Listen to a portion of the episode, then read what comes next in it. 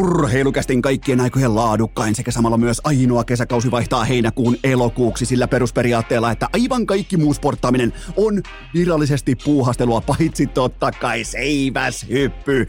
Tänään studiovieraana kattavan kaavan mukaan älykäs, vahva ja avoin Vilma Murto, joten eiköhän mennä.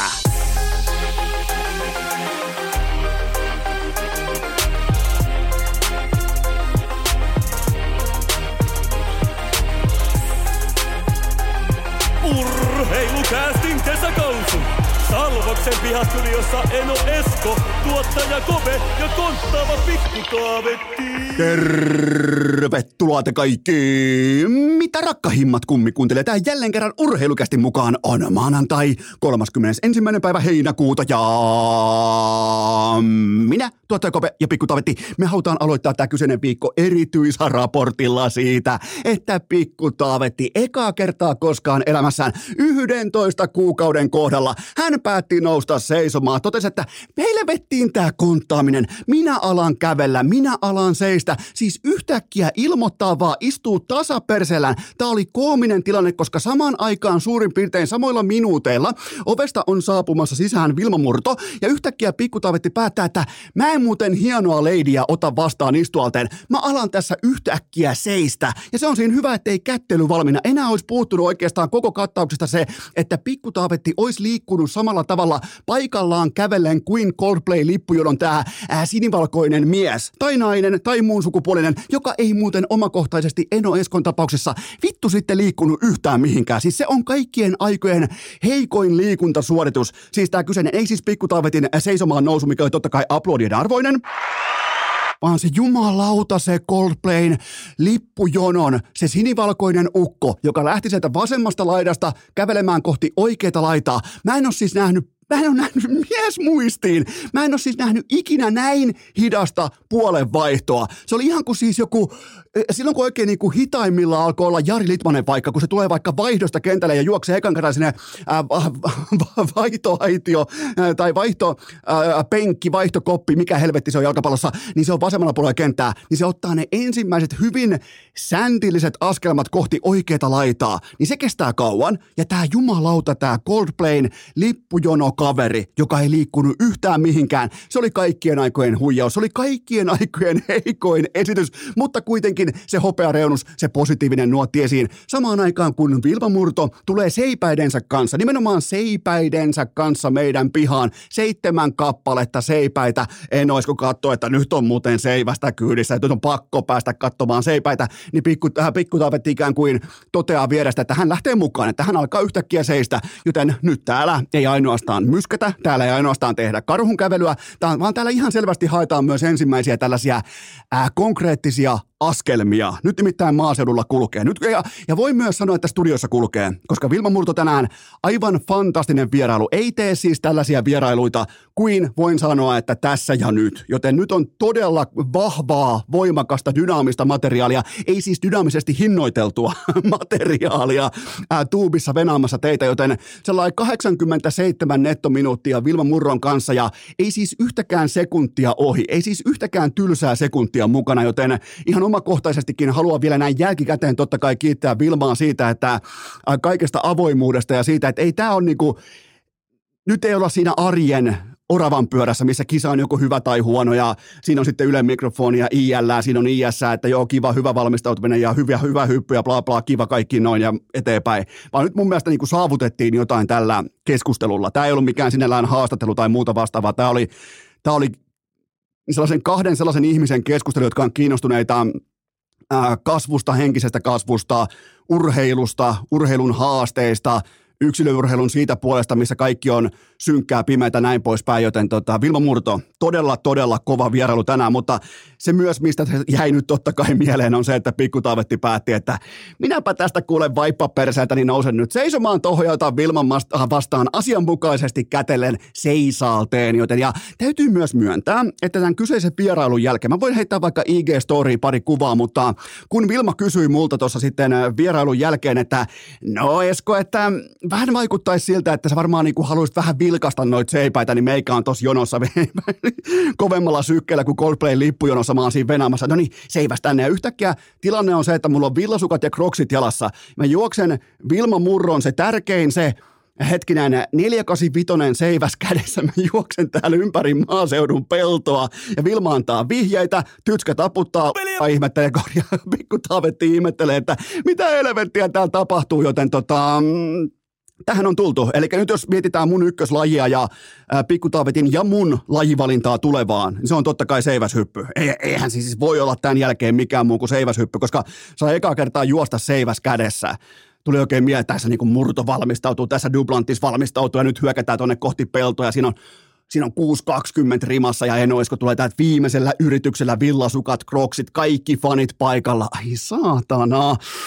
Mutta sellaista, sellaista maaseudulta. Mennäänkö vaikka ensimmäiseen segmenttiin? Eli nyt niin loppuraporttina tavallaan se, että pikkutavetti äh, on noussut seisomaan ja Eno Esko on saanut juossa seiväs kädessä ympäri peltoa. Joten kuten huomaatte, niin kulkee. Kuten huomaatte, niin täällä on mieliala korkealla. Täällä ei niin kuin mitenkään nyt ei tarvi lapsen intoa peitellä tässä tuvassa. Jos, jos ekaa kertaa pääsee ylipäätään niin kuin seipään kanssa, miten tämä, niin kuin, ja, ja se, se, sulla on likainen mieli, mulle ei ole. Siis sulla on jumalauta, sulla on nyt likainen mieli, kun sä alat siellä hihittelemään, kun mä puhun seipään käsittelystä ja sen kanssa juoksemisesta ja muusta, mutta muista, sul on se likainen mieli, ei mulla, mutta isoja isoja päiviä takana nimenomaan tämän edeltävän viikonlopun merkeissä täällä maaseudulla. Mulla on myös teille välihuomio.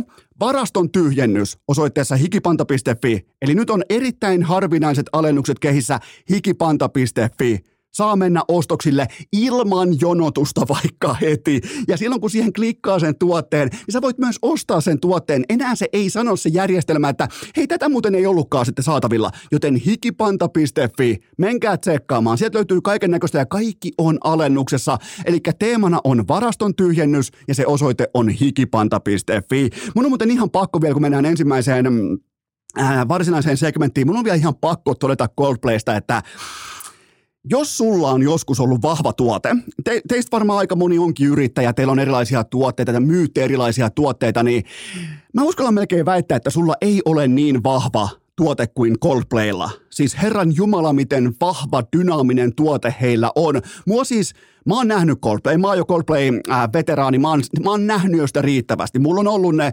välkkyrannekkeet kädessä ja kaikki on niinku sen osalta ihan GG-chatti ja mua ei haittaa, että että mä en saanut lippuja stadikalle, mutta miettikääpä tätä. Miettikääpä tätä nimenomaan tuotteen vahvuuden kannalta.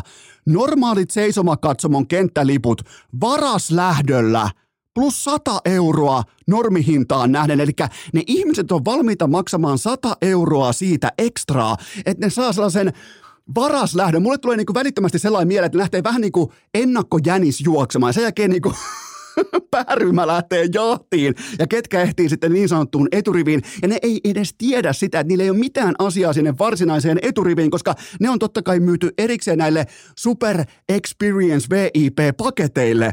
Tämä on mun mielestä, tämä on vahva tuote. Kellään ei silmä, tai niinku tavallaan kellään ei ilme värähdäkään, kun siinä on plus 100 euroa siitä, että sun juoksu alkaa 20 sekuntia aiemmin kuin muilla. Joten tota, tämä on vahva tuote. Tämä on, tää on valtaa ja voimaa. Ja eikä muuten varmasti aiheuta Coldplayn toimistolla rukoushetkeä ennen julkistusta, että meneekö hän kaupaksi, mitä hän asiakkaat sanoo. Joten tota... Mutta muistakaa varaston tyhjennys osoitteessa hikipanta.fi. Mennään ensimmäiseen segmenttiin ja se on se, että mm, vaikka, otetaan vaikka sun ensimmäinen työsopimus, niin ihan sitten mikä ala tahansa, sun eka työdiili – se ei koskaan sisällä minkäänlaisia piiloviestejä. Se on vain numeroita, etuja sekä mahdollisia lomamääriä. Se on hyvin niin kuin selkein askelmin eteenpäin kuljetettu kokonaissopimus siitä, että mitä tulee tapahtumaan hyvin eks, äh, niin kuin yksinkertaista pelkistettyä matematiikkaa. Me kaikki varmaan ollut, ollaan oltu siinä tilanteessa, milloin me tehdään meidän eka työsopimus. Se ei sisällä minkäännäköistä piiloviestintää, mutta sitten kun sitä rahaa alkaa jo olla, kun sitä betonia alkaa olla jo maassa noin niin kuin aseman ja position muodossa, se sun toinen ja etenkin kolmas sopimuksen tarkastus – se saattaa sisältää jos niin kuin ikään kuin sisäänleivottua viestintää ja, ja sanattomia lausuntoja. Ja tämä pätee etenkin palkkakatto lähtökohtaiseen huippuurheiluun uudella mantereella. Se, mitä Sebastian Aho tiedottaa uudella sopimuksellaan, mun mielestä se on valtaa ja voimaa. Mun mielestä se se sanaton ilmoitus siitä, että mitä tässä organisaatiossa jatkossa tehdään ja miten täällä toimitaan, se on todella, todella vahvaa retoriikkaa koko joukkueen tärkeimmältä pelaajalta. Asetelma on hyvin selkeä ja sen linjaa tästä sekunnista oikeastaan se on mielenkiintoista vielä, että sopimus potkaisee itsensä sisään vasta vuoden päästä, mutta tässä kohdin Sebastian Aho jo linjaa, että se on Stanley Cup tai boost – Häntä ei kiinnosta se, että onko, mittaako hän jokaisen dollarin mukaansa. Hän ottaa alle kypämegan cap hitin vastaan, vaikka hän on tulevassa, kun lähtee kohti seuraavia käpin nostoja. Hän on varmasti 11, 12, jopa 13 miljoonan dollarin arvoinen pelaaja. Hän ilmoittaa jo tässä kohdassa, että hän sitoutuu kahdeksaksi vuodeksi, tietämättä kaikkea siitä, että mihin käppi tulee asettumaan, kun se tulee vaikka kypämegaa lisää, sen tulee vaikka 15 megaa lisää, sen tulee vaikka uutta, ESPN työntää uutta rahaa, TNT, kaikki, Warner. Ja ei, sepä ei kiinnosta, Aho ei kiinnosta. Se ilmoittaa tällä diilillä, että tämä organisaatio Stanley Cup tai Boost. Mistään muusta ei pelata. Kahdeksan vuotta ja cap hit alle 10 miljoonaa. Se on mun mielestä aika suorasukaista puhetta, koska Sebastian Aho ei normaalisti ole ehkä se vokaalijohtaja, mutta hän nimenomaan piiloviestinnällä ilmoittaa, että miten tässä organisaatiossa johtavan pelaajan asemassa, miten tässä organisaatiossa kaikki muutkin tulee toimimaan. Tämä on vahvaa. Ja miettikää, Aho on tienannut tämän sopimuksen jälkeen 35-vuotiaana oululaisena suurin piirtein tuommoisen 125 miljoonaa bruttodollaria. Vaikuttaako teidän mielestä Aho siltä, että se ostaa vaikka kuudennen Bentlin tai neljännen autopesulan tai pari siipiravintolaa tai yökerhoa. Mun mielestä nimittäin Sebastian Aho ei ole sellainen ihminen, joten tota, myös se rahan tarve ikään kuin, se menettää merkityksensä jossain vaiheessa. Ja yhtään siis väheksymättä myös niitä urheilijoita tai niitä liikemiehiä tai naisia, jotka ilmoittaa selkeä kantaisesti sen, että ottaa jokaisen dollarin mukaansa. Se on ihan fine, te olette sen arvoisia. Vähän niin kuin Sampoon mainoksessa aikoinaan sanottiin, mutta ei siinäkään ole mitään väärää. Mutta tämä, mitä Sebastian Aho sanoo, se ilmoittaa vähän niin kuin Tom Brady aikoinaan, että hei, tässä on mun linja. Tässä organisaatiossa toimitaan näin. Ja se ei mennyt ihan täysin vihkoon ainakaan New England Patriotsissa aikoinaan. Mä en oota kuutta Stanley Cupia, mutta mä silti povaan sitä, että tämä organisaatio pystyy liikuttelemaan – selkeitä palasia. Tämä on siis ihan suora, kun me otetaan tämä Ahon diili nyt tähän pöydälle. Se mahdollistaa vaikka äh, heittomerkeissä Arturi Lehkosen palkkaamisen siihen rinnalle syvyyspelaajaksi ykkös-kakkosketjuun. Ja ja siinä on se ero, jos Aho ottaisi jokaisen dollarin mukaansa, niin se kanssapelaaja olisi vaikkapa, se olisi vaikkapa Puljujärvi. Siinä on se ero. Otat sä Lehkosen vai Puljujärven? Nimenomaan niin kuin pelaaja tasoltaan, pelaaja tyypiltään, pelaaja äh, tavallaan niin kuin tuotantoasteikoltaan? Se on se kysymys, mihin Aho vastasi tällä diilillä myös. Joten näin toimitaan, kun ollaan johtavassa positiossa. Se on aina piiloviestintään, kun tehdään niitä isoja kun sitä aletaan peruuttelemaan sitä raharekkaa. Siitä on kyse. Tämä on Ahon viesti tälle organisaatiolle.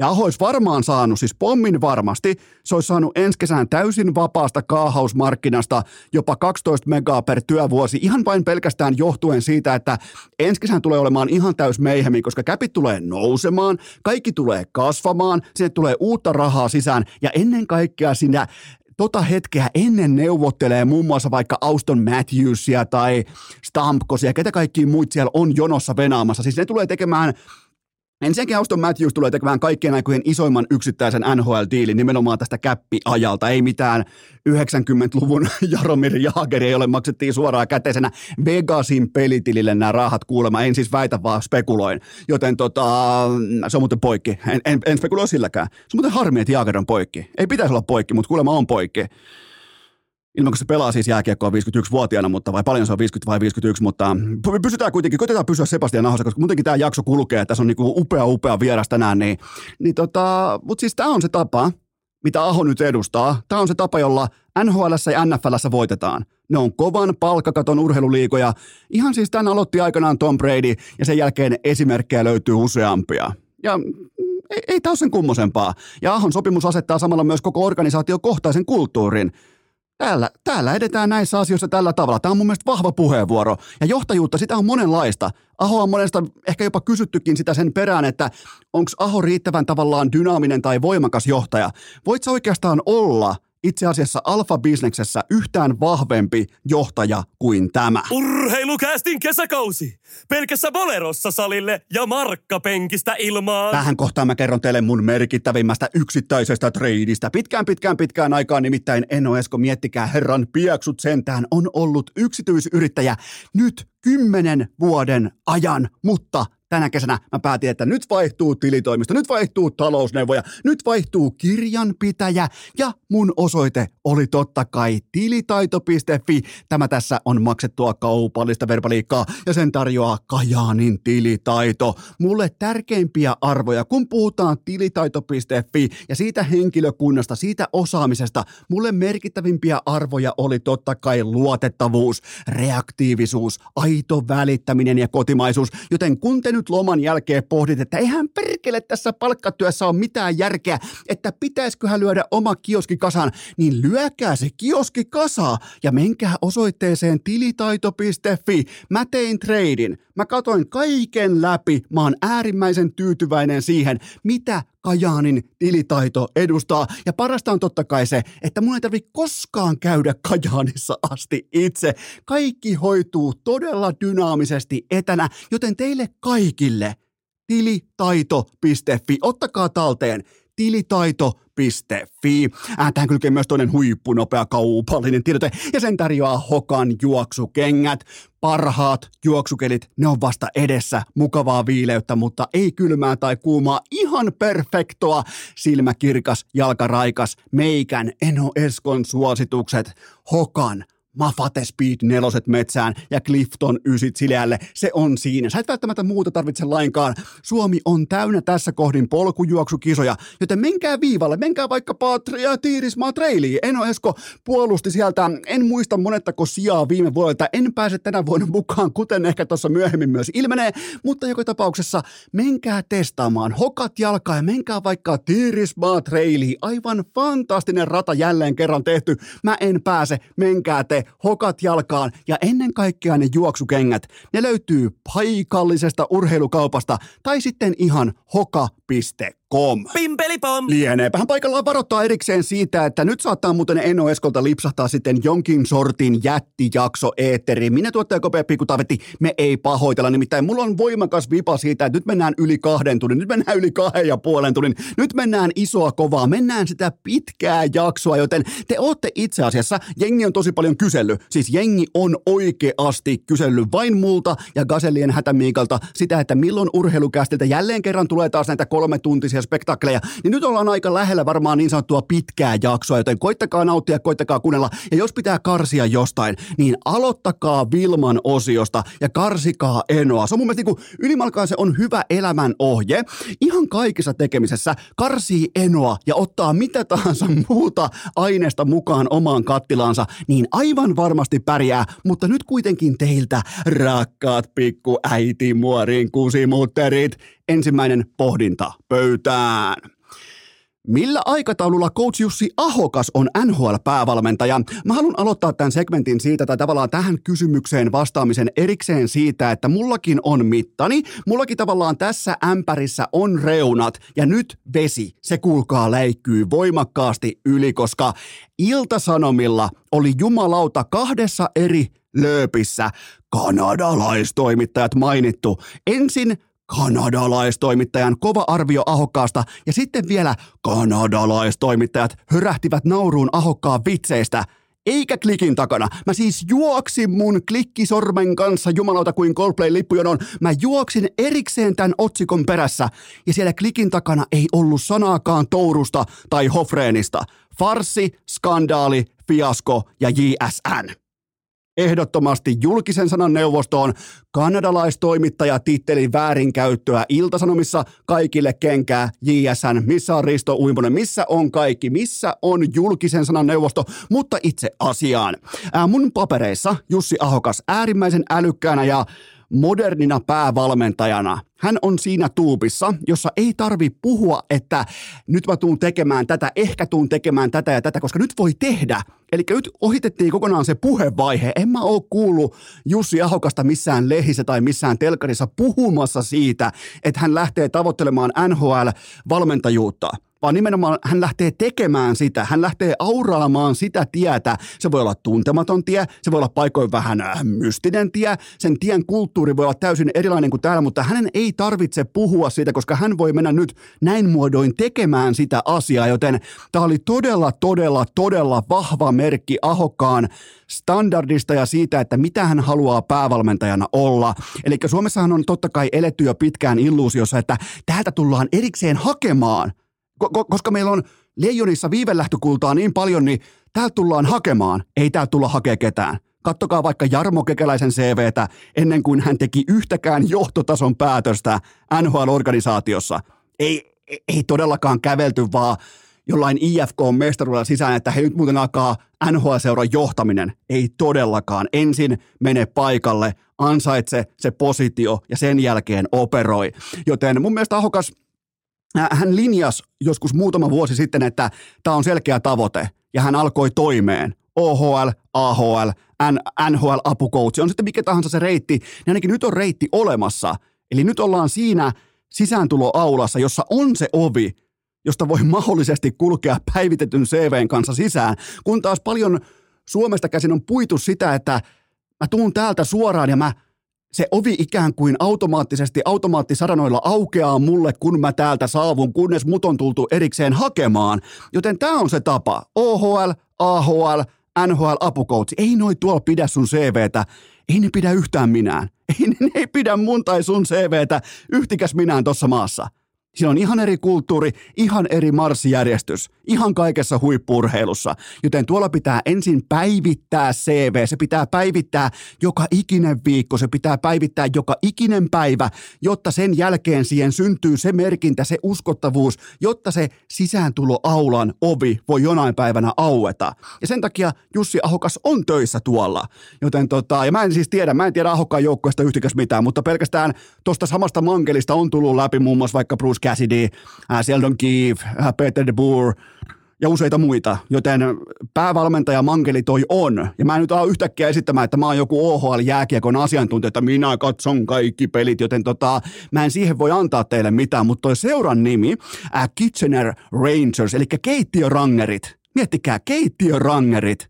Helppo muistaa, Jussi Ahokas, keittiörangereiden suurkomentaja. Se on siinä, mutta ei olisi voinut tulla parempaa jääkiekko-uutista mun mielestä valmennusrintamalta nimenomaan tähän heinäkuun loppuun. Ja aion tarkasti seurata niillä välineillä, mitä on saatavilla, nimenomaan, että miten ahokkaan ura lähtee ison veden takana liikkeelle. Ja tämä on rohkeutta, tämä on jotain, täällä mennään nyt otetaan pienempää tiliä, nyt mennään epämukavuusalueelle. Vieras kieli, vieras kulttuuri, jossa sun CV, siellä ei ole mitään et nyt se pitää rakentaa, nollista lähtee liikkeelle, joten tämä on rohkeutta ja tämä on tekemistä, tämä ei ole puhumista, tämä on tekemistä. Seuraava kysymys. Tulisiko Selketrofi nimetä uudelleen Patrice Bergeronin mukaan? Ehdottomasti. Ja vieläpä ihan välittömästi nämä kaikki pokaalit muutenkin uuteen uskoon. NBA sai tässä erittäin kauniin varaslähdön, mutta nyt vaan NHL ihan täysin häpeämättä kopioimaan sitä, mitä NBA teki. Ei nämä selket ja norrikset ja linsaut ja ei, ei, ei ne sano nykyään eikä etenkään seuraavalle kuluttajapolvelle yhtikäs mitään. Ja se ei ole mitään pois näiltä legendoilta. Ne ei sano yhtään mitään. Niillä ei ole minkään näköistä tartuntapintaa, että ketä ne on ollut vai onko ne ollut ketään.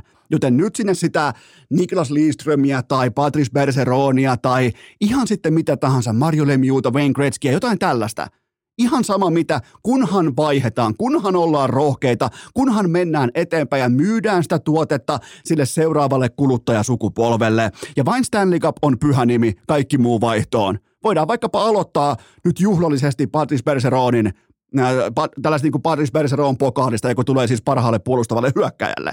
Se on kaikista selkeä, joten se on myös helppo vaihtaa ensimmäisenä, joten miksi ei? Kun sä ajattelet puolustavaa hyökkää, niin sä ajattelet aina Datsukkia tai Bergeronia tai vaikka Barkovia. Et sä ajattele mitään Frank Selke. Ei, ei, ei, ei, ei, ei. Sä, sä et ajattele, vaikka olisit kuinka Ika tai joku, niin sä et ajattele. Joten tota, ehdottomasti vaihtoa vaan kaikki. Ja täältä vielä erikseen hatun nosto Patrice Bergeronin fantastiko tiko, tikolle uralle, siis uskomaton ura. Ja miettikää vielä näin päin, että koko tämä Boston trade johtuu jostain todella mystisestä – siinä on joku jännä, miten se menikään. Siinä on joku niinku tavallaan, heitetään hatusta. Mulla nimittäin on se tässä, nyt mä teen huonoa podcastia, koska mä samalla katon jotain, mä en vaan puhu suoraan flowsta, mutta mun pitäisi olla täällä jonkinnäköinen kyllä. Ähm, Tämä oli siis kompensaatiopikki, sellainen vähän niin kuin vanhan NHL mukaisesti tullut tällainen kompensaatiopikki. Eli se tuli Bostonille tähän toiselle kierrokselle, numero 45, ja sillä löydettiin sitten Patrice Bergeron. Joten tota, miten siinä muuten olikaan? Niin, se menikin näin, että 2005 vuoteen saakka ää, joukkue sai kompensaatiopikin, mikäli joku heidän omista varauksista lähti organisaatiosta pois vapaana agenttina. Jotenkin näin suojattiin sitä, että kaikki ei kävele ovesta ulos. Ja sen jälkeen tuli tällainen niin, kuin niin sanottu höpö-höpö-varaus, ja sieltä höpö-höpö-varaus suklaamunasta löytyy Kinder hengessä, sieltä löytyy Patrice Bergeron. Joten tota, ihan siis ton Tuossa kylässä ei ole helppo olla Goat-statuksessa, ei tietenkään, siellä on siis Big Papia ja siellä on, äh, siellä on Tom Bradya ja siellä on Larry Birdia ja kumppaneita, mutta mm, on hyvin lähellä sitä, sitä niin kuin, jos ei ihan suoraa A-tasoa, niin B-tasoa vähintään. Upea, upea urheilija. Aina keskiössä se tyylikkyys ja se, että miten tätä peliä pitää pelata ja miten tätä peliä pitää kunnioittaa ja mikä tässä pelissä on oikein, mikä on väärin. Mun mielestä tätä peruskysymystä Patrice Bergeron koko uransa mitassa ei koskaan saanut väärin. Miettikää, mäkin olen niin vanha paska. Mä muistan niitä vaihtoja, kun Kanadan ykkösketjussa junnujen kisoissa oli Patrice Bergeron, Sidney Crosby ja Jeff Carter junnukisoissa. Ikä ei tule yksin, mutta mennään seuraavaan kysymykseen. Uskotko, että Suomen Robert Taylor on Lionel Messille oikea mentori tässä vaiheessa argentinalaisen uraa? Ehdottomasti. Siis mentorointi on kaiken toiminnan keskiössä, kun hieman itseään etsivä tuore työntekijä saapuu taloon. Tämä on upea positio ja ennen kaikkea mahdollisuus Lionel Messille – Taylor otti välittömästi Messin omaksi pojakseen, otti kellariin asumaan, vei koiraa lenkille, oppi käyttämään amerikkalaista pyykkikonetta, näytti Miamin ravintolat, sellaisia ihan perusasioita, siis ihan arkiasioita kävi Messin kanssa läpi, ja mikä onkaan vastauskentällä, ylikävely. Taylor petaa ja Messi viimeistelee, tai sitten toisinpäin, joten onko jopa Robert Taylor, onko jopa kaikkien aikojen suomalainen urheilumentori, herää kysymys. Mä en kysy, kansa kysyy ja varsinkin Argentiinan kansa kysyy. Joten tota, mutta ihan oikeasti siis, I, ihan oikeasti. Kun Taylor suhas tuossa Rovaniemen räntäpaskassa vielä pari vuotta sitten, niin onhan tämä nyt erilaista. On, on, onhan, onhan tämä nyt hitusen verran erilaista. Ja mun mielestä nämä on niin mielenkiintoisia tilanteita huippurheilussa, että se Goat tulee paikan päälle, se joko vie sun paikan, tai sitten sä duunilla ja osaamisella ansaitset sen tontin ja Goatin kunnioituksen. Ehdottomasti tällainen niin kuin tuore ja energinen kotimainen urheilutarina tähän loppukesään. Ikään kuin, mä en haluaisi sanoa tätä, mutta ikään kuin käänteinen puljujärvi. Kun se sauma on, astu esiin, nauti siitä tilanteesta, kanna oma vetes. Ja yhtään paremmin ei voi pelata siinä tilanteessa, kun ihan kaikki kirkkaimmat kamerat kohdistuu yhtäkkiä sun jalkapalloseuraan. Eikä sen takia, että sen omistaa David Beckham, vaan sen takia, että sen tulee absoluuttinen goat, tulee pelaamaan sun kanssa vastalaidalle.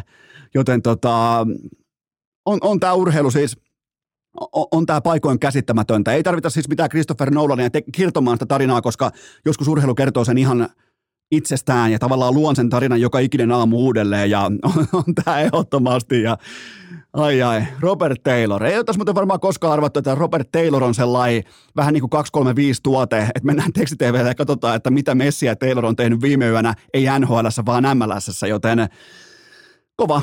Ei voi mitään muuta kuin hattua nostaa. Ei, ei, mihinkään muuhun ei ole mahdollisuutta. Seuraava kysymys. Odotatko jo sitä öljyrahaa? Odotatko jo sitä öljyraharekan tuoksuista päivää, kun Saudi-Arabiassa innostutaan podcasteista? Ehdottomasti täällä maaseudulla nimenomaan ollaan just sen öljyrahan perään sen verran kallellaan, että eikä muuten sitten tarvita 300 miljoonan euron siirtokorvausta Spotifylle eikä myöskään mulle omakohtaisesti 700 miljoonan vuosiliksaa, mutta tuota tuota, onko se kuitenkin sitten lopulta Kylian Mbappe kaikista äpärälapsista, joka osaa ainakin ohuesti etsiä jarrupolinta tässä hulluuden keskellä. Mä en siis, mä en vieläkään usko siihen, mitä mä kuulen nimenomaan, että Mbappe ei olisi menossa neuvottelemaan, mutta jos se on toi jätkä, joka uskaltaa painaa tässä kohdin jarrua, niin sillä saattaa ihan oikeasti olla jalkapallon kannalta erittäin merkittäviä tavallaan niin kuin, sanotaanko jälkipoltto, jälkipolttovaikutuksia – koska tämä ei kuitenkaan mikään vähiten merkittävä pelaaja. Saattaa olla jopa tämän hetken maailmassa eniten merkittävä yksittäinen jalkapallon pelaaja, joten tota, ja jalkapallo voi pelastaa vain itse itsensä ja vain pala kerrallaan. Miettikää nyt vaikka ihan, ottakaa sykkeet alas. Mä tiedän, teistä on harmillisen moni teistä on CR7-fanipoikia. Miettikää nyt ikuista Goat-debattia Messi-Ronaldo. Eihän kukaan enää edes tiedä, pelaako Ronaldo vai ei. Kukaan ei, siis Mä tiedän enemmän Robert Taylorin pelaamisesta kuin Cristiano fucking Ronaldon pelaamisesta. No minkä takia? Toinen esiintyy paikassa, mikä, minkä jalkapallolla mä voin ehkä – seurata, kun taas toinen vetää jotain kameliliikaa keskellä ei mitään. Ja jumalauta se Ronaldon kyynelpitoinen pressi välittömästi Messin Miami julkistuspäivän jälkeen. Siellä tuli, tuli sinne oikein niin kuin, että no kyllä, kyllä minä, mi, minä kyllä varmasti, va, varma, varmasti kyllä tiedän minä, että kyllä täällä niin kuin kameliliikassa parempi taso on kuin tuolla MLS, että kyllä varmasti täällä parempia jalkapallon pelaajia on kyllä kuin meillä, kun mi, minä kyllä tiedän, että voi vittu siis tolla tasolla, tolla pinkalla, tolla kuuluisuudella – Mit, miten, miten vielä kerran voi myydä itsensä tuollaiselle niinku katkeruuden alttarilla samalla tavalla? Miten voi olla, miten Lionel Messi voi asua Miamista käsin, kun hän ensin asuu Robert Taylorin alakerrassa ja sen jälkeen kuitenkin vielä ali, alivuokralla Cristiano Ronaldon ihon alla? No ei tarvi kuitenkaan käydä läpi enää Goat-debattia. Sitä ei ole olemassakaan, joten, mutta Olisiko se Mbappe, joka vähän painaa jarrua? En tiedä, pitää pieni ihan pien tauko ja sitten jatketaan. Urheilukä! kä, kä, kä, kä, käst. Hei. Aivan muutaman sekunnin kuluttua jatketaan, mutta sitä ennen Eno Esko tuottaja Kopea Pikku Taavetti tarjoaa teille painavaa kaupallista sanaa ja sen tarjoaa Renta, renta.fi ja ennen kaikkea Renta Easy, nimittäin tiesitkö sinä, että justiinsa sulla on sauma tukea vähävaraisten lasten liikuntaa yhdellä eurolla. No miten se tapahtuu? No se on helppoa ja kivaa. Sä meet sovelluskauppaan, sulla on älypuhelin, sä meet sovelluskauppaan, sieltä lataat Renta Easy-nimisen applikaation ja sen jälkeen vain kirjaudut sisään ja se on siinä. Mitään muuta ei tarvita. Sulta on lähtenyt tässä kohdin Rentan lahjoituksena, nimenomaan sun voimin ja Rentan lahjoituksena on lähtenyt yksi euro SOS lapsikylän liikuntaharrasteisiin, joten hypätkää mukaan. Tänään on deadline. Tämä on tämän kuun viimeinen päivä, joten nyt viimeisetkin messiin. Ja sanaa liikkeelle, laittakaa sanaa liikkeelle, että nyt se renta iisi sieltä ja sen kautta yksi euro per lataus. Ei mitään muuta kuin SOS lapsikylän liikuntaharrasteisiin vähävaraisten lasten liikunnan tueksi. Nimittäin se on se tärkeä kohde tässä kodin, joten menkää hakemaan se Renta Easy ja kaikki lisäinfo osoitteesta renta.fi. Taistele Eno! Riipastaanpa Rentan rakennuslavalta seuraava pohdinta pöytään.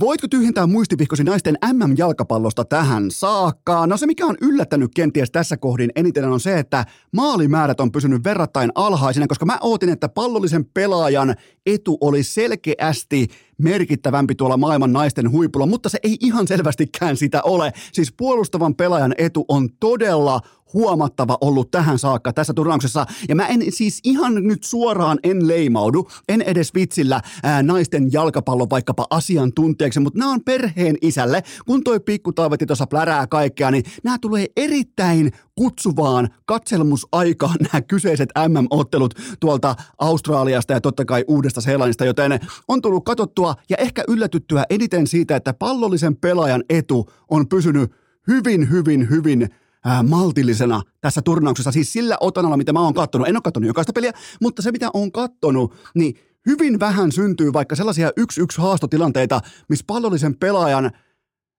vaikka nopeusetu tai tekninen etu tai tällainen niin liikennopeusetu olisi niin merkittävä, että se pystyisi tekemään tyhjästä jotakin, mitä me nähdään varmaan aika paljon vaikka valioliikasta tai me nähdään paljon vaikka mestarien liikasta tai muuta vastaavaa, joten täytyy myöntää, että se on tullut yllätyksenä. Ja totta kai vähemmän filmaamista, vähemmän likaista taktisuutta, joka on miesten jalkapallossa jo ihan siellä pelaamisen ytimessä, miten ollaan likaisella tavalla taktisia paremmin kuin vastustaja, milloin pitää tehdä taktisia rikkeitä, milloin pitää tehdä taktista filmaamista, milloin pitää tehdä mitäkin, joten kaikki tämä loistaa onneksi poissa olollaan naisten jalkapallossa, joten tota, ihan avoimin mielin on kattonut ja mm, ollut laadukkaita jalkapallootteluita ja ei siis ei sen kummosempaa raporttia, mutta maalimäärä on ollut yllättävän pieni, koska mä otin, että tulee paljonkin maaleja. Nimenomaan, että ottelut päättyy pikemmin 3-2 kuin 1-0, joten nostan käden pystyyn. En tiennyt, mitä odottaa miltäkin asialta, joten jälleen kerran opittiin jotain uutta.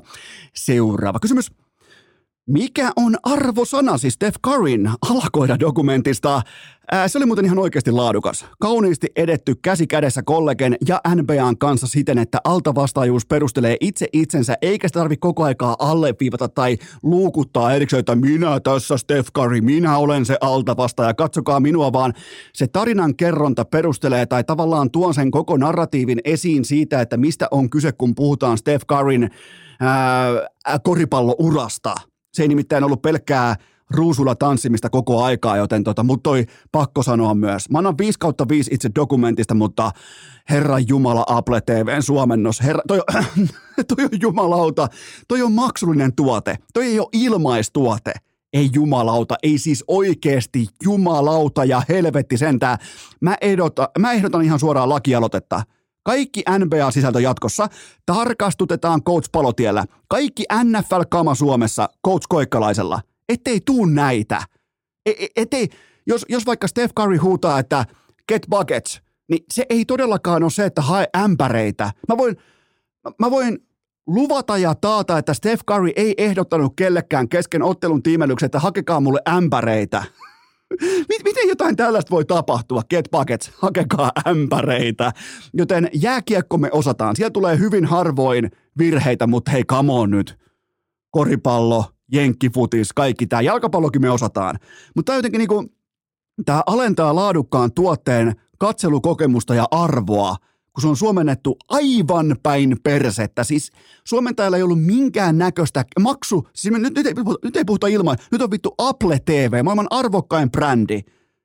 Niin ihan täyttä arpomista, että mitähän nuo jätkät puhuu tuolla. Joten loistava dokkari ja ala-arvoinen suoritus tekstityksissä. Kun ei pysty katsomaan äänet päällä, kun pikkutaavetti on nukkumassa, on pakko olla jotain tekstiä. Seuraava kysymys. Voitko nimetä tahot, jotka voivat vielä pysäyttää Kalle Rovanperän tällä kaudella? No mulla oli pakko käydä koko lista läpi ihan sieltä niin kuin, ihan altaan pohjasta saakka, niin ei mulle tullut mitään muuta mieleen kuin, että tässä oikeastaan jää tähteelle vain väärään suuntaan ajavat Teemu Selänne ja Kalervo Kummola. Jos ne ajaa vastapalloon Jyskälässä Kalle Rovanperän autoa, niin se voi ehkä pysäyttää hetki, mutta mitään muuta ei olemassa. Mitään, tämä oli siis sellainen kylvetys Virossa – että mitään muuta ei ole tehtävissä. Joten jos muut tallit haluaa voittaa jotain, niin Selänne, Kummola, Part 2 käyntiin välittömästi, mutta mit, siis tämä on ohi. Tämä on ohi ja tämä on, tämä on vuosiksi ohi. Tämä on ohi niin kauan, kuin Kalle Rovanperä haluaa hypätä tuohon auton rattiin, joten ja miettikää vielä koko kansan Kalle kävi ennen kotikisaa parturissa Jyväskylän alla. Kikkara mulletti, se on statement ja vielä kun asentaja Anssi vetäisi samanlaisen, niin ei, siinä meni sää Fykköstenkin mestaruus uusiksi. Joten tota, ja mä toivon draaman karta Jyskälään, kuunnelkaa tarkasti. Perjantai vaikea aurapäivä ja sitten jumalaton hyökkäys lauantai sunnuntai akselille ja ihan sekuntipelin kautta vaikka tänäkin vastaa sen jälkeen pokaalihommat, joten nyt ei tänäkin ei saa voittaa. Joten mä odotan, että tulee, totta kai tulee vaikea perjantai, se on haastava aurapäivä se ei viimeksikään mennyt nappiin, mutta sitten ihan tautinen hyökkäys lauantaina – Siis ihan full ätä, koska tässä kohdin, toisin kuin kenties Kalle ei viime vuonna samassa tilanteessa ollut voittanut yhtään MM-pokaalia. Nyt se tietää tässä kohdin jo, siellä jossain siellä niin kuin mulle takaraivossaan hän tiedostaa sen tosiaan, että hän on jo mestari. Nyt voi vetää talon rahoilla, nyt voi kämpätä, nyt voi painaa kaikki marmorit pöytään nimenomaan Jyskälässä, ottaa riskiä vetää kapealla marginaalilla isoa kovaa. Nyt ei vie mummoa kirkkoon, nyt on isoa kovaa luvassa, joten tota, pokaalihommat tulee sunnuntaina, en sunnuntaina. Se on pommin varma juttu. Seuraava kysymys.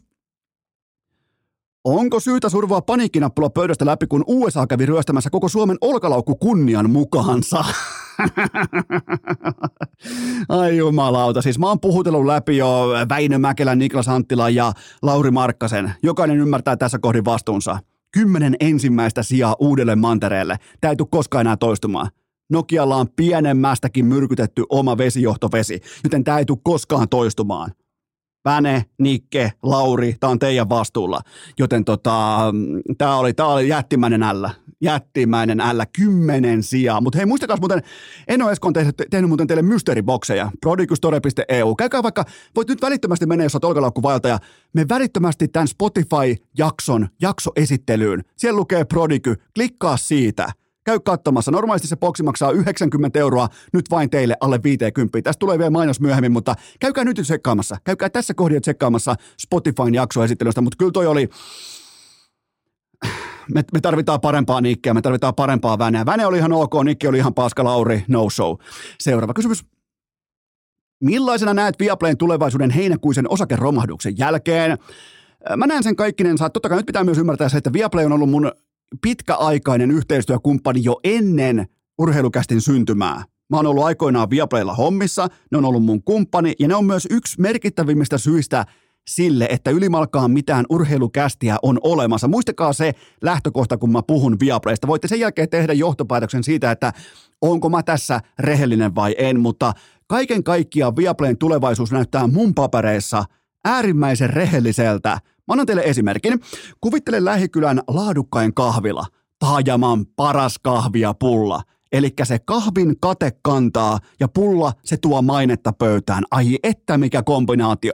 Mutta sitten kun tämä kyseinen kahvila, sun suosikkikahvila, alkaa yhtäkkiä myydä vaikkapa ravihevosia, hydrauliikkavasaroita, pienlentokoneen laskeutumisrenkaita, niin mitä arvelette miten käy? I- ihan siis heitän vaan, että miten tulee käymään. Siis Viaplay osti kaiken, maksoi siitä liikaa ja lopulta kuluttaja oli kuningas sekä kuningatar. Siitä on kyse. Viaplay tekee erittäin hyvin sen, minkä se osaa. Tuottaa urheilu-tv-lähetyksiä maksu, niin sanotun maksukortin taakse. Erittäin hyvin osaa sen. Sinne ei tarvi ostaa koko maailman jokaista pingisliikaa, suunnistusliikaa, paadeltuuria. Sinne ei tarvi ostaa mitään riip- äh, niin kuin tällaisia mukana roikotettavia marginaalituotteita. Tämä on mun mielipide. Ja, ja, ja mä tiedän, että tämä ei ketään hierä Viaplaylla. Tämä on mun mielipideasia, joten Viaplayn siellä unohtui se fokus nimenomaan äh, ihan tuolla saatako hallitustasolla, sitten kun mennään täältä Suomesta poispäin ja mennään tuonne Ruotsiin ja mennään sinne kulmahuoneisiin, mihin meillä ei ole tietenkään mitään asiaa kellään meistä, mutta tota, mulla tai sulla siis. En tiedä, onko täällä Suomessa joku, joka istuu niissä kulmahuoneissa, mutta, mutta tota, siis siellä, siellä tehtiin tavallaan päätös siitä, että me lähdetään leviämään joka suuntaan samaan aikaan ja kilpaillaan kaikkia vastaan eri pelikentillä eh, sellaisilla aseilla, mitä me ei välttämättä tiedä, miten niitä tulee käyttää. Joten, ja se on silloin, markkina reagoi ja kuluttaja totesi, että en maksa tästä tuotteesta näin paljon. Maksan mielelläni vähemmän, mutta en näin paljon. Ja muistakaa, kuluttaja, kuuntelija, katsoja, ostaja, se on aina kuningas. Se on aina kuningatar. Ja se opittiin jälleen kerran, joten tota, yleisellä tasolla mä esitän yhden huolen, jos sopii. Miten kauan tämä on urheilusarjoille? Puhutaan premium-sarjoista, eli vaikka mm, puhutaan valioliika, puhutaan mestarien liika, puhutaan premium-sarjoista miten kauan tämä on urheilusarjoille o, äh, niin kuin tavallaan ok, että TV-tulovirta on kohdallaan, mutta tuotetta ei katso heittomerkeissä kukaan. Kuinka kauan tämä on ok? Ei näillä ole mitään miljoona yleisöjä. Näillä jollain F1 tai valioliikoilla tai mestarien liikoilla tai, tai siis Suomessa. Ei todellakaan.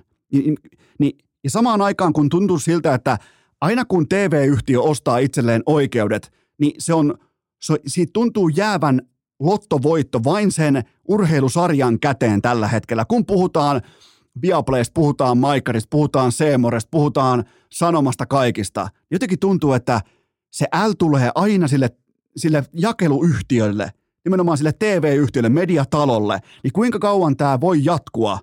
Ja kuinka kauan se on ok urheilusarjoille?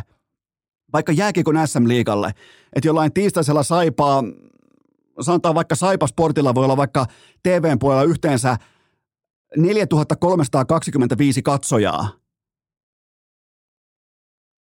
Mä, mä haluaisin nähdä urheilun samalla tyylillä kuin Amerikoissa. Se on kaapeli TVssä, se on heittomerkeissä ilmainen, vähän niin kuin Yle on meille heittomerkeissä ilmainen.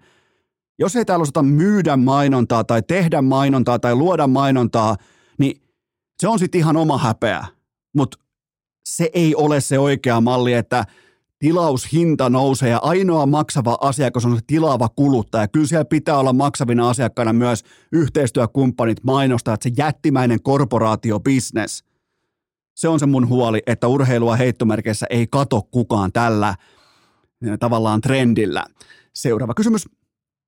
Nähdäänkö Eno Esko tänä vuonna Tiirismaatreilin viivalla? Meillä on Pikkutaavetin kanssa ensimmäinen tällä oikea jätkien, jätkien pitkä viikonloppu edessä, eli nyt on menty hyvin pitkälti koko vauvavuosi nelikkona, eli minä, Pikku Taavetti, Tytskä MVPnä, tuottaja Kope, mutta tämä on se jättimäinen playoff viikonloppu. Eli mulla on myös virallinen lausunto. Mulla on, mä haluan pitää pressitilaisuuden. Mulla on virallinen lausunto nimenomaan tähän jätkien viikonloppuun. Vähän niin kuin jopa toksista maksu, äh, maskuliinisuutta tämä viikonloppu, oikein niin kuin testoa täynnä tämä viikonloppu. Niin mä lähden tällaisella lausunnolla liikkeelle kuin, että äh, lähden ihan oman isyyden kautta ja aion ottaa ennen kaikkea viikonloppun alun tarkkaan, että tehdään oma paras isyys tähän ja katsotaan mihin se riittää. Eli siinä on mun niinku odotusarvo tähän viikonloppuun, mikä on nyt edessä. Se onkin tota, eli tämä siis Tytskö lähtee pelaamaan koripalloa ja mä oon, mä oon sitten Pikku kanssa ää, ja tuottaja Kopen kanssa ollaan kolmikkona ja olisi ollut tarkoituksena, ehkä voisi lähteä käymään kääriä 0 kautta 5 keikalla Heinolassa, jos vaan ehtii. Ei kuitenkaan soita urheilujätkää. Olette muuten toivonut sille urheilu, urheilujätkää, että kääriä tällä hetkellä on siinä tilanteessa. Mä voin paljastaa. Kääriä on siinä tilanteessa, että, että tota, se harkitsee koko urheilujätkän poistamista ja deletointia sen katalogista, joten olisi tosi harmillista, rakkaat kummikuuntelijat, jos te vielä voimakkaammin vaatisitte nimenomaan urheilujätkää kesken jokaisen keikan, jokaisen välispiikin. Se olisi tosi, se olisi tosi ikävää ja mun mielestä tosi niin kuin heikkoa ja epäakateemista käytöstä, jos te näin toimisitte. Ja mä en siis, mä en tue tai kannusta teitä siihen, se olisi tosi ikävää, jos te näin toimisitte, joten tota... Ai, että eipä tiennyt kärjäkään mihin lähti. Eipä tiennyt muuten kärkkäri, että mihin lähti. Seuraava kysymys. Menkää muuten tuonne Tiirismaa Trailiin, menkää viivalle. Siellä on joku hyvän tekeväisyystapahtumakin ja menkää katsomaan, ti- laittakaa vaikka Googleen Tiirismaa Trail. Se on mun mielestä upea tapahtuma ja siellä on sitten, jos haluatte mennä otatukseen mukaan, niin siellä on ihan riittävästi niitä nousumetrejä sitten. Ja ainakin enojas, kun etureidet on vieläkin, vieläkin saatana lunastuksessa viime vuodesta. Mutta menkää ihmeessä osallistumaan. Mun mielestä se oli tosi hyvin järjestetty tapahtuma ja siellä on mun, mun kumppaneista vaikka paikalla siellä on Hoka ja Custom Ski ja siellä on, menkää ihmeessä katsomaan. Menkää katsomaan, menkää osallistumaan, lähtekää viivalle, Tiirismaa Trail. Mun mielestä oli upea tapahtuma ja todella upea reitti ja sai ihan oikeasti laittaa itseä ahtaalle mikä nyt ei mun tapauksessa mitenkään järin vaativaa, mutta, mutta sai laittaa aika oikeastikin ahtaan. Että menkää, kattokaa se hyvän, se on jotenkin niin kuin, mä en muista miten se hyvän tekeväisyys menee, mutta se liittyy jotenkin lasten liikuntaan, niin se jäi siitä mieleen. Menkää katsomaan, laittakaa Googleen Tiirismaa Trail, siellä on paljon mun hyviä, hyviä kavereita ja ystäviä järjestämässä ja tukemassa ja tekemässä, niin menkää katsomaan Tiirismaa Trail. Seuraava kysymys. Joko sopii kysyä näin kymmenen vuoden yrittäjyyden jälkeen, että kuka oli aikanaan yrittäjä esikuvasi? Ää, no nykyään totta kai TikTokit täynnä sitä ja niin kuin se on erittäin trendikästä puhua, että mun esikuva on vaikka Elon Musk tai Steve Jobs tai joku muu vastaava. Mutta mulla se löytyy ihan arjesta ja eletystä elämästä. Ää, mun kohdalla niin kuin yrittäjyyden tiimoilta, mun kohdalla suurin innoittaja yrittämiseen oli meikän ex-anoppi suurin piirtein 18 vuoden takaa. Eikä siis, mulle ei jäänyt mieleen hänen vaikkapa kassavirta tai oma pääoma tai vuosi vuositulot, vaan se työnteon rytmi, koska mä tuun sellaisesta perheestä, jossa laitetaan joka ikinen maanantai, tiistai, keskiviikko, torstai ja perjantai halarit päälle suurin piirtein aamu kuudelta ja tullaan neljältä kotiin. Mä tuun siitä perheestä, missä tämä on itsestään selvää, että töitä on jokaisena arkipäivänä, joka ikisenä arkipäivänä tismalleen samaan kellon aikaan, joka ikinen arkipäivä. Joten tota, hän teki tämä mun yrittäjä ikään kuin esikuva, teki töitä sillä tavalla, kun hän oli yksityisyrittäjä. Hän sai itse myydä omaa tuotettaan, niin hän teki siis voimakkaasti töitä maanantai, tiistai, keskiviikko ja torstai, mutta joka ikinen perjantai oli vapaa. Se oli mulle uutta. Mä jätin siitä tavallaan niin kuin silloin jo ehkä epätietoisellakin tavalla ja tasolla jätin mun korvan taakse merkinnän, että hei, tämä on muuten fiksua. Tässä on jotakin sellaista arvokkuutta, niin kuin arvoa, mitä mun kannattaa ehkä joskus tavoitella. Eli se teki maanantaista torstaihin tiukasti hihat käärittynä, mutta sitten taas perjantai, lauantai, sunnuntai oli aina vapaa perheelle, harrasteille, ystäville, vapaan ajan vietolle. Ja se on niin kuin se, se oli se mun esikuva, niin sanottu esikuva hetki, mitä mä en välttämättä siinä hetkessä vielä ihan kloppina tajunnut, mutta myöhemmin on hoksannut nimenomaan, että kuinka arvokas henkisesti on se kolmen päivän ansaittu viikonloppu. Joten se oli se esikuva. Se, oli, se esikuvan malli ei liitty, liittynyt rahaa tai, tai, tai niin kuin tällaiseen pääomaan tai muuhun tulovirtaan, vaan se liittyy nimenomaan aikaan. Miten aikaa käytetään, miten aikaa ansaitaan työte, työnteolla, niin se, se on se mun esikuva. Et mulla ei ole mitään Elon Muskia tai Steve Jobsia, vaikka nekin on ihan hyvin pärjännyt, vaan mulla on aika ja nimenomaan miten mä sain sen vierestä nähdä silloin äh, tota, elettynä elämänä, että miten se toimii, niin nyt voin sen paljastaa tässä, kun on kymmenen vuotta tullut täyteen yrittäjänä, että mm, siellä se esikuva on. Ei, mulle kaikki useinkin, kaikki esikuvat löytyykin arjesta. En mä tuu tänne yhtäkkiä esittämään mitään huone, huoneen viisainta, että joo mun, mun niinku tolle dynaamisen rahoituksen esikuva on Elon Musk ja siis mun niinku sijoitusgeimissä mun ykkösnimi on Warren Buffett ja ei, ei, ei, ei, ei kuulkaa kyllä ne on aina arjessa. Ne on, en, en mä, mulla ei ole mitään syytä tulla tänne niinku heiluttaa mitään lippua, että minä tässä tiedän. Ei, mä oon vasta opiskelemassa, joten siinä on toi tarina, että, mistä, että kuka on mun ää, yrittämisen tällainen niin kuin ikään kuin esikuva. Tähän kohtaan muuten Kyllä vain. Kysymykset on paketissa ja kohta alkaa erittäin laadukas vierailu. Alkaa siis todella, todella laadukas vierailu. Vilma Murto urheilukästin piskuisella Salvos Hirsistudiolla seipäät mukana. 87 minuuttia. Mä haluan, nautitte, koska nyt on mun mielestä, me saavutettiin jotain tässä vierailussa. Joten nauttikaa tuosta vierailusta ja ää, tähän kohtaan ihan pieni tauko ja sen jälkeen sitten hypätään seivästä niin perkeleesti. Urr! Urheilukää. Aivan, tuota pikaa hypätään, ette muuten ikinä arvaa millä, no totta kai seipäällä huippumielenkiintoisen vierailun pariin, mutta sitä ennen mulla on teille täsmällistä kaupallista sanaa ja sen tarjoaa Global Connect nimittäin. Homman nimi on se, että meille kaikille tässä kohdin tarjotaan valokuitua sekä ovista että ikkunoista sisään. Nojatkaa siihen kokemukseen, nojatkaa siihen osaamiseen, älkää siltä taholta, jolla on vaikka kaksi viikkoa bisnestä takana, jolla on vaikka kaksi kuukautta kokemusta takana. Ottakaa se taho, tässä tapauksessa Global Connect, jolla on 20 vuotta osaamista, kokemusta vyöllään nimenomaan tästä bisneksestä. Se on Pohjoismaiden johtava teknologian ja tietoliikenteen tarjoaja. Miettikää, yli 760 000 kotitaloutta luottaa Global Connectiin Pohjois-Euroopassa, joten miksi et sinäkin? Niin tarjoukset tulee jatkuvasti. Ottakaa se kokemus, ottakaa se osaaminen, ottakaa se markkinajohtaja. Se on Global Connect. Kaikki lisätiedot osoitteesta globalconnect.fi ja nyt ääneen yleisurheilumme kirkkain supertähti, seiväshyppääjä Vilma Murto. Kiusallisen tiukka pyöräilypaita, naamaa kapeammat tajolasit, eilisen tuoksuinen selkähiki ja kuulokkeissa urheilukääst. On aika toivottaa tervetulleeksi urheilukästin seuraava vieras, joka on vaatimattomasti hallitseva seiväshypyn Euroopan mestari, tuleva maailmanmestari ja tuleva olympiakultamitalisti Vilma Murto. Tervetuloa urheilukästiin. Kiitos. Tällaisia titteleitä en ole vielä toistaiseksi itselleni saanut, että kiitos niistä, mä, ei mitään paineita. Mä ajattelin potkia vaan välittömästi niin kuin ovet alas, että ei niin kuin lähdetä nöyristelemään, koska normaalisti no lähdetään ei. tekemään omaa parasta ja vähän niin kuin sinne päin testaamaan, että mihin tänään riittää. Niin, niin tota, nyt kun sulla on jo yksi kautta kolme näistä, niin eihän se kuvaa hyppää korkealle ja tuonne loputkin kullat himaa. No näinhän yksinkertaista se on. Mä kyllä toki vähän ehkä itse aina loivennan näitä urheilumaailman asioita silleen, että jos miettii mitaleita, niin kaikki, mitä urheilussa voi maksimissaan saadaan mahdollisuus.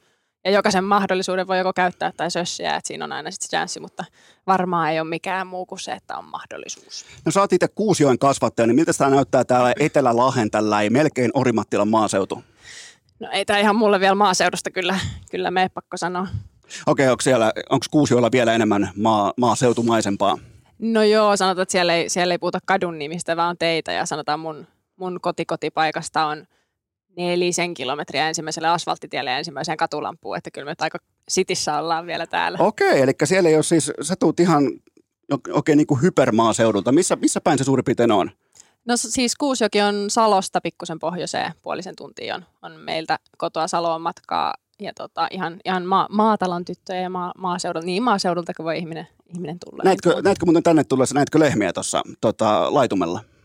No en tällä reitillä kyllä, en itse asiassa kyllä nähnyt. Okei, okay, siellä olisi nimittäin, siellä olisi ollut niitä ja, mm-hmm. ja tota, varmaan muutenkin täällä tämä seutu ihmettelee, kun täällä yhtäkkiä mennään Mersulla, jossa on seiväshyppykamat katolla, siis todella niin kuin näyttävässä formaatissa, niin se on varmaan sellainen katseenkääntäjä, että ainakin tietää, että tuossa muuten varmaan menee nyt sitten seiväshyppäjä. No joo, kyllä tuossa juuri itse asiassa sain uuden seiväsputken, jossa on aika näyttävästi mun oma nimi ja totesin, että saattaa olla, että vaihdan takaisin vähän anonyymimpään, koska tuossa esimerkiksi Helsingissä Itäväylää ajaessa niin, niin muutama pää kääntyi niin, että mietin, että ehkä mä saatan vaihtaa johonkin vähän vähemmän huomiota herättävään Ha- haluuks- välineistöön. Haluatko ne katsoa ensin ne ajaa siihen rinnalle, ne katsoa, että aha, tuossa menee Vilma ja sen jälkeen viivalle? No suurin piirtein joo. Okei. Et ensin rinnalle ja tarkistus ja ohi. Mut se on, tavallaan ne pystyy präkäilemään sillä sitten jossain TikTokissa, että ne voitti niinku EM-kultamitalistin toki autolla ajossa, mutta on, on sekin, on, kun me miehet, me, me joskus tarvitaan pieniäkin voittoja, niin nämä on nimenomaan niitä. No siis jos joku siitä jotain iloa saa, niin ei, ei, ei muuta kuin hana. Me tota, sen verran avoimuutta kuuntelijoille, että tätä kyseistä vierailua äänitetään täällä Salvos Hirsistudiossa ennen Kalevan kisojen alkuja. Eli nyt kuuntelijat kuuntelevat tätä totta kai Kalevan kisojen jälkeen, joten me ohipelataan nyt kokonaan Kalevan kisat sitä, ää, tästä kyseisestä vierailusta. Keskitytään isoon kuvaan ja siihen, että kuka, kuka on Vilman murto ja mitä voidaan tulevaisuudelta odottaa, mutta mulla on sulle kuitenkin lämmittelykysymyksiä. Oletko valmis? Anna palaa. Tämä on tällä melkein niin urheilukästi jopa eeppisin osio. Kaikki kuuntelijat tässä kohdin ne oikein niin kuin latautuu, koska jos jokin on merkittävää heille, niin se on laadukas lämmittely, joten mennäänkö? Niin kuin urheilijoillekin on äärimmäisen tärkeää. Se on, tis, se on tismalleen näin. Ää, pohditko sä koskaan, koska jos mä olisin seiväshyppää, mä pohtisin tätä asiaa koko ajan.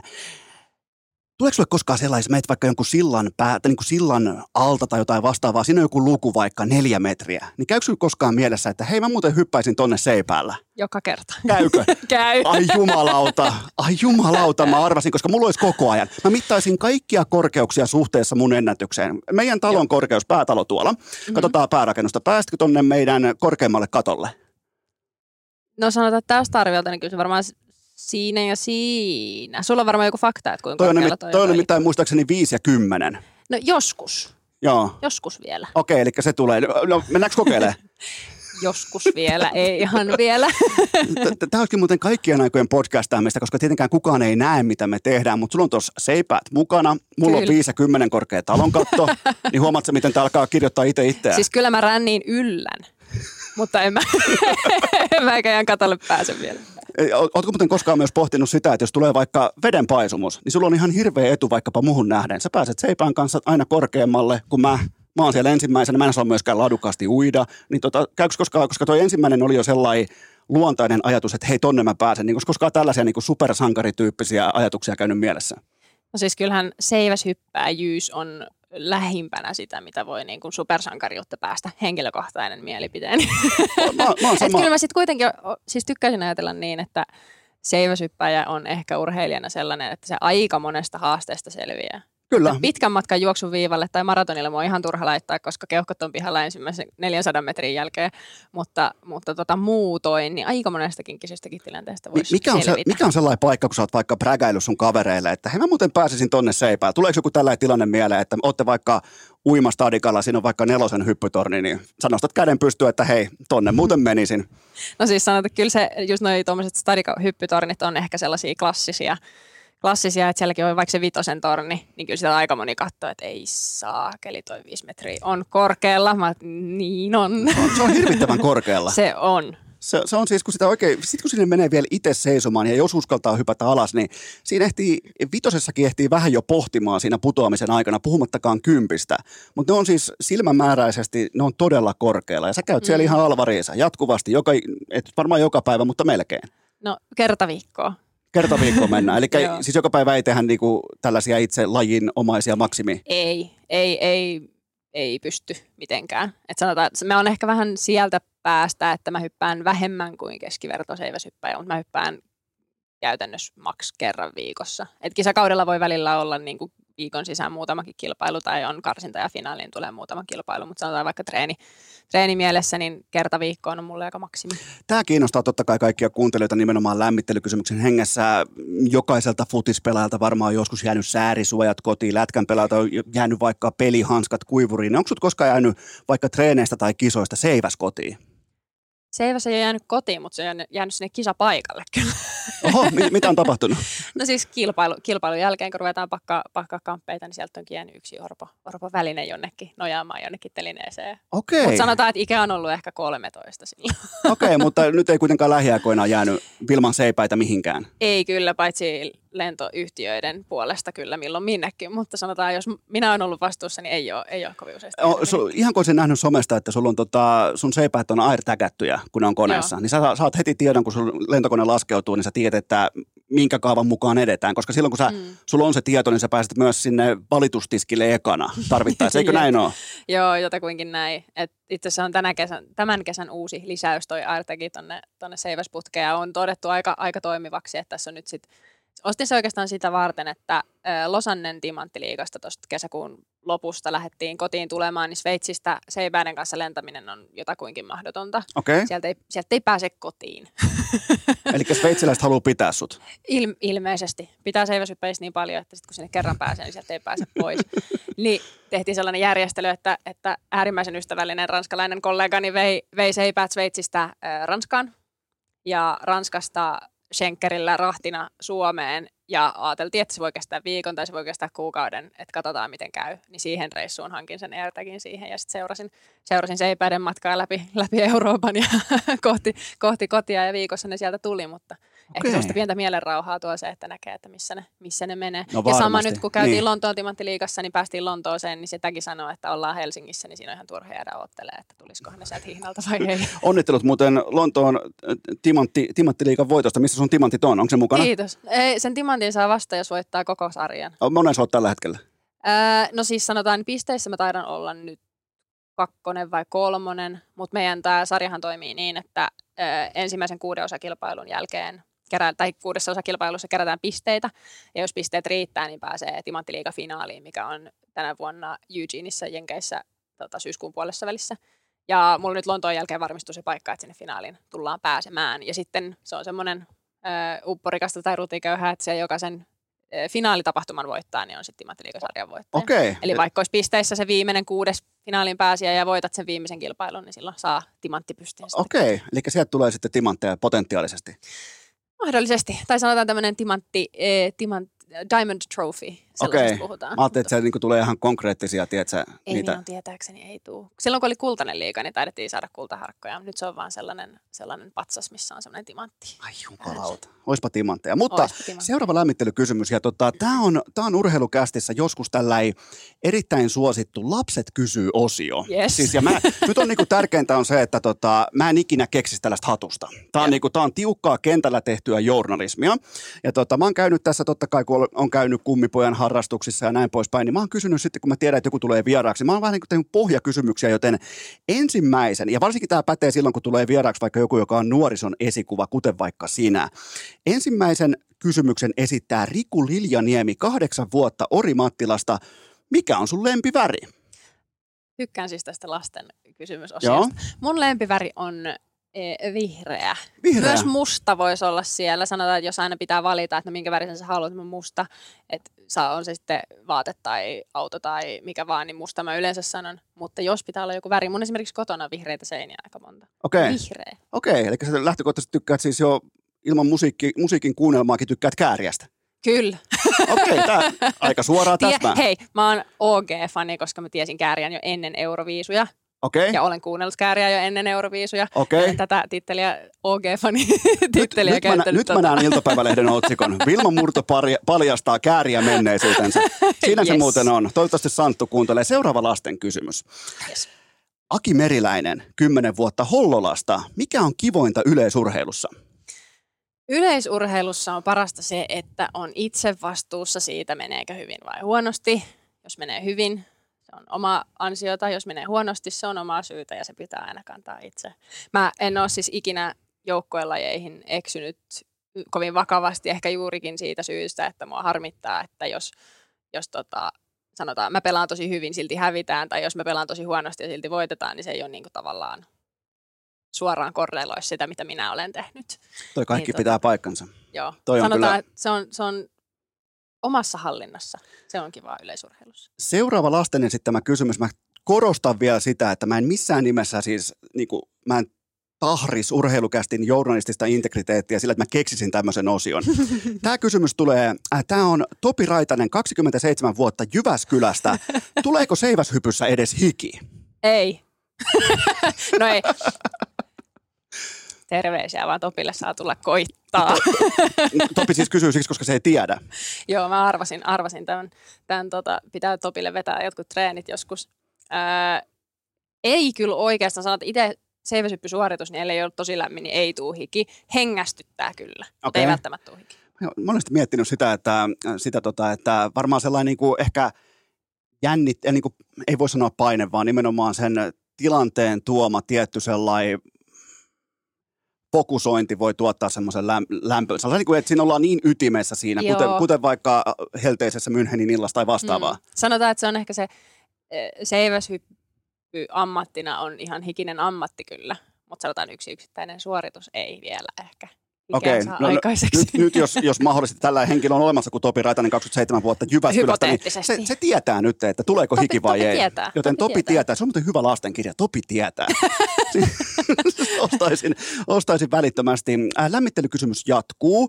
Sä opiskelet Turussa journalismia ja media-alaa, niin milloin tehdään sellainen treidi, että sä hyppäät tähän mun paikalle. Mä otan noin seipäät tuosta messiä ja lähden käymään vaikka tuossa Radiomäen kentällä kokeilemassa, että jos niin tehdään ihan suora treidi. Mä otan tavallaan sun harniskan, satat mun, niin tota, mihin me päädyttäisiin?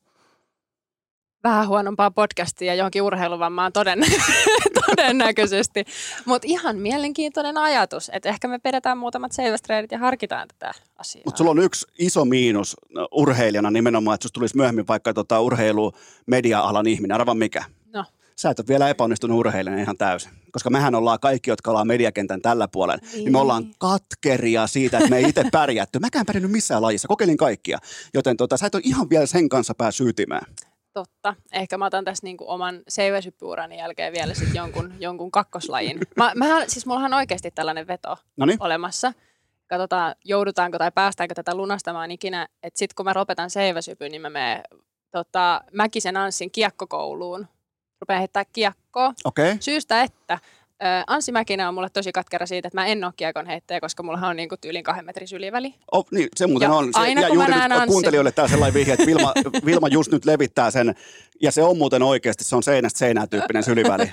Herra Jumala muuten, ihan oikeasti. On muuten, Niin on kuulemma hukattu lahja kiekon heitolta. Niin katsotaan sitten, että mä mokaan sen kiekon heiton ihan täysin, niin sitten voi sinne median No nyt kun, noin, nyt kun sä noin sanoit, niin nyt koripalloperhe tulee, että hei Vilma. Joo, ja sanotaan, mulla on tuonne lentopallopuolelle jonkun verran myöskin kyselty, että mun ser- serkkutytöt, suurin piirtein samaikäiset serkkutytöt on molemmat pelannut, pelannut aika tosissaan lentopalloa, niin sieltä silloin pelasivat tota, ainakin toinen serkku Salon viestissä ja kävin itse Salon vilppaa yleisurheilutreeneissä samaan aikaan, niin kyllä sieltä aina välillä joku tuli kysymään, että mites tämä tää viimeinen murto täältä, että saataisiko me tämäkin vielä tänne, mutta sieltäkin on vielä pystynyt kieltäytymään. Mutta eikö toi aikamoinen etu nimenomaan sun lajissa toi toistaiseksi, joka on sun ykköslaji, eli seiväshyppy. Sä pääset vielä niinku Toistaiseksi. viimeisillä kurottamaan pitkillä käsillä nimenomaan itse vielä miksi termiksi tämä nyt voi sanoa, taivuttamaan riman yli, niin kyllä sä saat siihen vähän, jos ajatellaan, että sulla olisi vaikka niinku tällaiset tynkäkädet niin kuin mulla. Tämä on ehkä tämmöinen aika yleinen misconception, väärinkäsitys Joo. lajista, että siellä lopussa jotenkin työnnetään käsillä vielä, niin sehän ei oikeastaan pidä paikkaansa. Tai Okei. sitten mä en vaan taju jotain, koska mä en ainakaan työnnä käsillä Okei. siellä lopussa. Mutta sanotaan, että hyöty näistä ö, seitsemän metrin raajoista on siinä ö, maastaa lähtövaiheessa. Okei. Eli mä pääsen vähän korkeammalta liikkeelle kuin... Tämä on siis ensimmäinen kerta, kun mä puhun seiväshyppäjän kanssa tai seiväshypystä, niin sen takia Ei ole on, tyhmiä kysymyksiä. takia- Mä siis, se, on, se on hauska kuulla, että mitä ihmiset ol- olettaa ja ajattelee, ja sitten mä voin niitä sitten oikaista. Mun mielestä se on tarve. ihan hirvittävän mielenkiintoista se, että jos on niinku seiväs kädessä täysiä kohti semmoista metallista kuoppaa ja sen jälkeen toivotaan, että hyviä asioita tapahtuu. Mun mielestä niinku henkisesti se on todella tiukka asetelma. Mutta ei mennä kuitenkaan vielä siihen. Viimeinen lämmittelykysymys, ootko valmis tähän? Yes, anna. Tämä on mun suosikki. Mikä näistä hahmoista kuulostaa sun korvaan mielenkiintoisimmalta? Teräsmies, hämähäkkimies vai hellehattumies? Ehdottomasti hellehattumies No, jos- mielenkiintoa. Jos kuvitellaan tällainen niin kuin tavallaan tällainen hypoteettinen sarjakuva, että hän olisi nyt siinä se hahmo, niin mikä on sen erikoisvoima tai ase? Uu. Se on ihan, siis maailman paras urheilufani. Maailman paras urheilufani. Joo. Joo. Ja, ja ve- vetää pisimmälle, tota, Pelkällä läsnäolollaan saa fanituksen kohteensa suoriutumaan paremmin. toi on muuten aika hyvä ase, Eikö? koska se kultaa tulee ovista ja ikkunoista, niin Nimen, nimenomaan. toihan se nimenomaan. muuten on. Eli sä valkkaat hellehattumiehen. Kyllä, ehdottomasti. Mä, mä, mä, mä, mulla, on- mulla olisi nimittäin ollut yksi erikoisase hänelle. No, Kehtaanko mä kertoa? Se olisi, se olisi nimen, nimenomaan nimittäin tässä tapauksessa se, että pystyy vetämään linnanjuhlan jatkot pidemmälle kuin kukaan toinen. Sekin on ihan, ihan, ihan tota, lähellä totuutta. Mutta onneksi tällaista henkilöä ainakaan mun tiedossa ei ole, että Joo, ei ihan siis hypoteettinen mielikuvituksen tuote.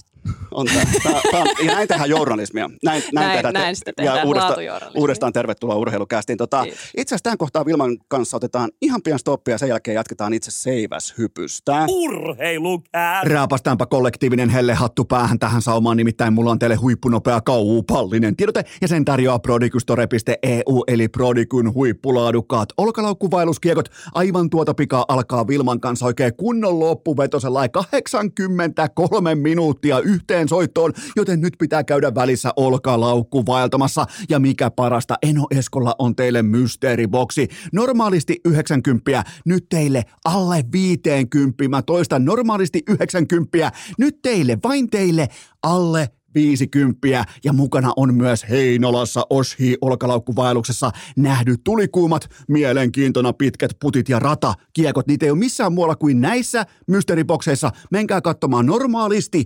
90 OVH, mutta nyt vain teille tämän kyseisen session ajan, eli kun puhutaan elokuusta ja tästä heinäkuun lopusta, niin teille alle 50.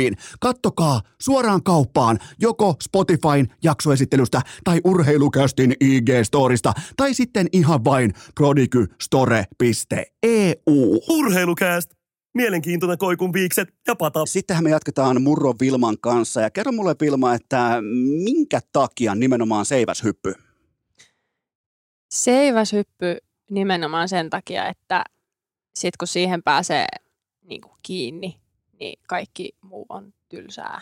Okei. Onhan se niin kuin sanotaan, jos otat yleisurheilulajeja, niin eihän sen siistimpää ole. Mulla on ihan aavistuksen puolueellinen näkökanta, mutta mä väitän, että aika moni on samaa mieltä. Seiväshyppypiireissähän on sellainen ö, sanonta, että maailmassa on kahdenlaisia ihmisiä. Seiväshyppäjiä ja niitä, jotka haluaisi olla seiväshyppäjiä. Kyllä mä ainakin voin ihan suoraan myöntää, että mä haluaisin olla. Mä haluaisin ylipäätään nähdä maailman sieltä viidestä metristä vaikka täyden stadikan tai et, Mm. tavallaan niin kuin tallentaa yhden sellaisen visuaalisen näyn silmistäni, kun siellä on vaikkapa se onnistunut hyppy meneillään ja sen jälkeen kun siellä on vaikka koko häkki täynnä ja nimenomaan ottaa se yksi hetki mukaan ja kunnes mä muistan, että mä oon penkkiurheilija ja mä, mä katson sitä, mutta siis se on, e- en mä näe mitään erikoista siinä, että joku juoksee vaikka 100 metriä tosi kovaa. Joo, hieno juttu, mutta nimenomaan, että juostaa se keppi kädessä täysiä, kuolemaa halveksuen kohti sitä patjaa, missä me käytiin aikoinaan Heinolassa treffeillä. Niin, niin, ei siis me kaksi vaan, ihan vaan, ta, ettei Santtu tartu. Niin, tota, niin, niin, ja siitä vielä sitten viiteen, kuuteen metriin ja, ja tullaan vielä hallitusti alas, niin selitä mulle. Sen kun ymmärtää sitäkin. Siis tämähän on varmaan tämmöinen niin porttiteoria-tyyppinen lähestyminen niin kuin lajia. Että sehän lähtee siitä, että ei pääse millään minnekään. Pienin, pienin seiväs maailmassa ja sivupatjalta sivupatjalle roikkuen yl, niin kuin tavallaan siirtyminen, niin sehän on niin kuin, sanotaan, että sen pystyy tekemään about kuka vaan. Kuka vaan, joka pystyy omaa kehon painoaan niin kuin nyrkissä niin kuin roik, roikkumaan. Okay. niin pystyy sen tekemään. Ja sitten se menee niinku pieni askel kerrallaan siihen, että mennäänkin yhtäkkiä radalta patjalle tai laitetaan eka kertaa joku kumirima tai laitetaan oikea rima ja sitten se mennään niinku sentti kerrallaan pikkuhiljaa ylöspäin, niin sitten siinä käy vähän niin, että että huomaamattaan sille, että oho kolme metriä, oho neljä metriä, oho kohta viisi metriä, niin eihän se sitten enää miltään tunnu. Okei, niin se on vähän niin kuin pala kerrallaan tällainen Niin. liipulolainen, että ensin on vähän niin kuin, okei, no, kun sä aloit puhumaan porttiteoriasta, mulla on täällä, mulla on siis- Kevyemmistä aineista Joo, kovempiin Joo, mulla on, täällä, mulla on täällä kovien aineita, mutta tolla- tollahan se varmaan menee lajissa kuin lajissa. Eihän siis joku huippujääkiekkoilija tai jalkapalloilija varmaan ajattele sitä, mutta niin se on vaan teidänkin lajissa, niin niin se on vaan päivä kerrallaan. Se tiili, tiilimuuri on ikään kuin kasattu kaikessa rauhassa. Mm. Ja lopulta ollaan siinä pisteessä, että juhlitaan juurikin vaikka EM-kultaa tai jotain muuta vastaavaa, mutta se, että sullakin se on alkanut siitä, että sä juokset joku kädessä, mm. Siis patjalta patjalle, että se on Mm. se eka askel. Sitten vasta otetaan Jep. seuraavia, niin, niin tota, mutta se lopputuote, nimenomaan se visuaalisuus ja se, miten seiväshyppyä kuvataan nykypäivän 4K-kameroilla kaikki tämä, ja siellä on Jesse Väänänen vaikka ottamassa viimeisen päälle potretteja, niin, niin se visuaalisuus on ihan siis käsittämättömän kaunista. Se on. Siis siinä, siinä on jotain ehkä semmoista tietyllä tavalla just taianomaista tai supersankarimaisuutta ja se on, se on musta siinä myöskin, myöskin tosi hienoa. Että se, se just, kyllähän mäkin niin tänä päivänä teen sellaisia asioita, mitä mä en olisi yhdeksänvuotiaana aloittaessani pystynyt kuvittelemaan tekeväni. Niin. Niin onhan se niin semmoista it- itsensä voittamista tosi paljon. Että nykyään sitten kun sanotaan, että mä väitän, että jos joku hyppää seivästä ja se väittää, että sitä ei pelota koskaan, niin se valehtelee. Eikö se aika kiehtovaa, kun siinä on se pien pelko On, olemassa? On. mä ajan samasta syystä maastopyörä, se on mulle ihan riittävän pelottavaa, varsinkin pahat, pahat alamäet. Niin siinä tulee sellainen hetkeksi aikaa, tulee sellainen ihan vähän, että okei, tosta millivinoa, Tästä niin... voisi käydä pahasti. Niin, niin. Mutta sitten itse ainakin nojaa aika paljon siihen, ja sanonkin sitä myöskin ääneen aina välillä, kun tulee joku haastava tilanne tai vaikea juttu ja itse tulee se niinku pelkoreaktio, niin mietin, että, että jos mä niinku tässä maailmassa jotain osaan, niin mä osaan hypätä seivästä. Jos mua niinku tämä pelottaa, niin, tai siis sille, että saahan se pelottaa, ja sehän se pointti onkin, että sä myönnät, että se pelottaa. Mutta se, että kyllä mä tähän voi, voi niinku itse, itsessäni luottaa, että tämän mä osaan, koska jos mä jotain tässä maailmassa osaan, niin hypätä seivästä. Niin Joo, joo. mennä vaan. Toi kaikki on mielenkiintoista, niin kuin tavallaan mennään kohta tähän henkiseen puoleen, koska tämä kiehtoo mua ihan mielettömästi, mutta breikka on mulle seipään suoritus. Silleen lyhyesti, vähän niin kuin, nyt saa puhua kuin lapselle. Äsken mä esitin sulle lapsen kysymyksiä, mm. pois niin kuin mukaan lukien Topi, niin tota, Miten niin pois luki? huom, mukaan lukien Topi, niin, niin, niin tota, käy sellainen, niin kuin, koska mä, mä en joka päivä itse ole harrastanut seiväshyppyä. Ja tota, niin kerro mulle tavallaan se, kun sä otat sen seipään käteen ja siitä eteenpäin, niin mitä tapahtuu? öö, itellä on 16 askelta vauhtia. Vasem, y- oikeakätinen urheilija ponnistaa vasemmalla jalalla. Joo, mä, mä ha- hahmottelen tässä samalla, just joo. näin. Oikea käsi on siinä maasta lähdön vaiheessa niin kuin ylhäällä, mutta silloin kun lähdetään juokseen, tarkoittaa sitä, että se on alhaalla, se on täällä niin kuin lantiolla. Ja vasen käsi tässä niin kuin rinnan edessä ja pitää seivästä tota, mukana. Ja juostaan niin kovaa kuin lähtee, niin paljon kuin vähänkin pystyy. Ja pyritään siihen, että ollaan mahdollisimman se yläkäsi ylös kurotettuna siinä kohtaa, kun seiväs osuu sinne kuopan takalaitaan. Ja silloin tulee se ihan niin kuin mahdoton isku. Onko mun, onks mun formi hyvä tässä? No kädet on ihan väärinpäin, mutta ei se haittaa. No, joo. joo, joo niin, Meillä on treenit pitämättä vielä, näin mutta on. ei se, ei se Ole mitään. hyvä ja jatka. Ja suurin pointti on siis siinä, että kun sä hankit itsellesi mahdollisimman paljon horisontaalienergiaa juoksemalla, Joo. niin sä sen seipään avulla käännät sen horisontaalienergian vertikaaliin. Tämä ei nyt ole selkeästikään lapselle selitetty On, mutta versio. tämä on se kohta, Mut minkä mä niin, tajuan. Ja tämä, ja tämä on se tavallaan suurin tehtävä. Hankkia mahdollisimman paljon horisontaalienergiaa, jonka sä pystyt kääntämään vertikaaliin. Ja, se, ja siitä syntyy se voima, joka sitten joko nostaa tai ei nosta korkealle, riippuen totta Just kai näin. kohdistuksesta ja ajoituksesta ja kaikista tästä niin pikku detaljitasosta, mutta tuossa se on niin kuin raakana. Se on, se on niinku raakana nimenomaan se. Ja sitten tämä on niinku mun ja mun valmentajan näkökulma lajiin, että se maasta lähtö on kaikkein tärkein, että kuinka paljon sä pystyt sitä sun juoksuenergiaa lataa siihen lasikuitu, hiilikuitu, komposiitti, whatever, putkeen. Ja sen jälkeen kaikki on helppoa. Okei. Sen, sen jälkeen se ei ole niinku oikeasti vaikea laji, mikä siinä tapahtuu niinku sen maasta irtoamisen jälkeen. Okei, eli se esteettinen kohta, se mikä vaikuttaa ihmisten silmään pelottavimmalta, niin se on siis Mm. itse asiassa helpoin. Joo, ja sanotaan, että se, siinä tehdään vähemmän eroa kuin siinä ma- maassa tapahtuvassa. Niinku. Okei, onko toi nimenomaan sun vahvuus, kun siitä lähdetään ja juostaan Joo. kohti, ja, ja se on se, missä niin kuin Vilma Murto ottaa sen etäisyyden seuraaviin. Joo, sanotaan, että kyllä mä siinä nopeusvertailussa pärjään aika, aika hyvin. Mulla ei ole mitään faktaa, että mitä se niinku eksaktisti tarkoittaa, tarkoittaa, mutta sanotaan, että on nopeimmasta päästä. Oli kisa kuin kisa ja mun se seipään kuoppaan vienti ja maasta lähtötekniikka on hyvä. Sanotaan, että en mä siinä häviä kyllä.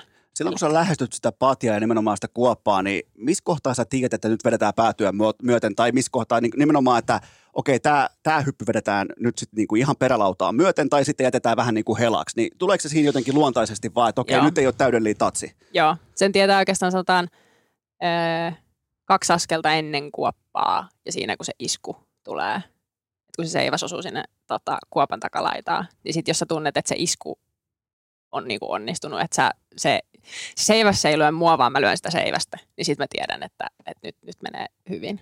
Sattuuko se käsi, jos se niin sanotusti seiväs lyö sua? Öö, no olkapää, selkä. Okei. sinne, sinne se isku tulee yleensä pahiten. Et tuli esimerkiksi Lontoossa nyt timanttiliikareissussa, niin eh, viimeisissä korkeuksissa, olisiko ollut 480 ensimmäinen yritys, niin mulle esimerkiksi tuli ponnistuspaikka ihan liian lähelle, mikä tarkoittaa sitä, että se seiväs iskee mun niinku käsille tosi lujaa. Niin sitten se on eka silleen, ouch. Ja sitten etsitään turvallinen laskeutumispaikka sen jälkeen. Mutta mut eikö tämä ollut about ensimmäinen kerta, kun sä nimenomaan sillä seipäällä hyppäät? Luinko mä oikein? Tai... Tämä täsmälleen ensimmäinen kerta. Okei, okay, mutta eikö se ole aika hyvä, kun voittaa Timanttiliikan siis kilpailuvälineellä, joka on sulle kokonaan uusi? Öö, joo. Joo, mä ajattelin kanssa, Joo. että jos mä laitan vaikka uudet luistimet jalkaan, niin musta ei, mä en todennäköisesti pärjää luistelussa Conor McDavidille heti. mutta sitten parin, parin testin jälkeen Niin. rupeaa jo pärjäämään. Joo, onhan se semmoinen, niin kuin, se on ehkä enemmän semmoinen psyykkinen niin kuin epävarmuustekijä. Lähdetään siitä, että se on, se on hyvä ja toimiva väline, niin se on enemmän semmoinen psyykkinen ja se, se niin kuin pelonhallintatekijä enemmän, että sulla on vieras, vieras väline, että sä luotat siihen, että sä osaat ja pystyt ja selviät siitä hengissä. Tämä on, tämä on, tähän, saattaa olla pitkästä aikaa sellainen urheilukästin oikein niin mielenkiintoinen. Missä mä olen ihan pikkulapsi tässä. Mua kiinnostaa ihan hulluna se, niin kuin se hetki, kun se on, kaikki tapahtuu niin nopeasti ja kaikki on niin esteettistä. Ja sitten nimenomaan purkaa tälleen ymmärrettäväksi osikseen, niin, niin mä tuun katsomaan jatkossa siis seiväshyppyä, paitsi että seiväshyppyn asiantuntijana, mutta myös tietyllä tapaa niin kuin pala kerrallaan siinä, että mitä siellä oikeastaan tapahtuu, että mikä mahdollistaa sen liikeenergian optimoinnin nimenomaan niihin korkeuksiin. Mm. Mutta tämä on myös mielenkiintoinen juttu. Montako semmoista täysin satapinnaista hyppyä sulla on reservissä per kilpailu? Koska ei varmaan kaikkia korkeuksia lähdetä ta, niinku höyläämään alusta loppuun, niin montako sellaista niinku ihan maksimaalista junttaa sulta löytyy?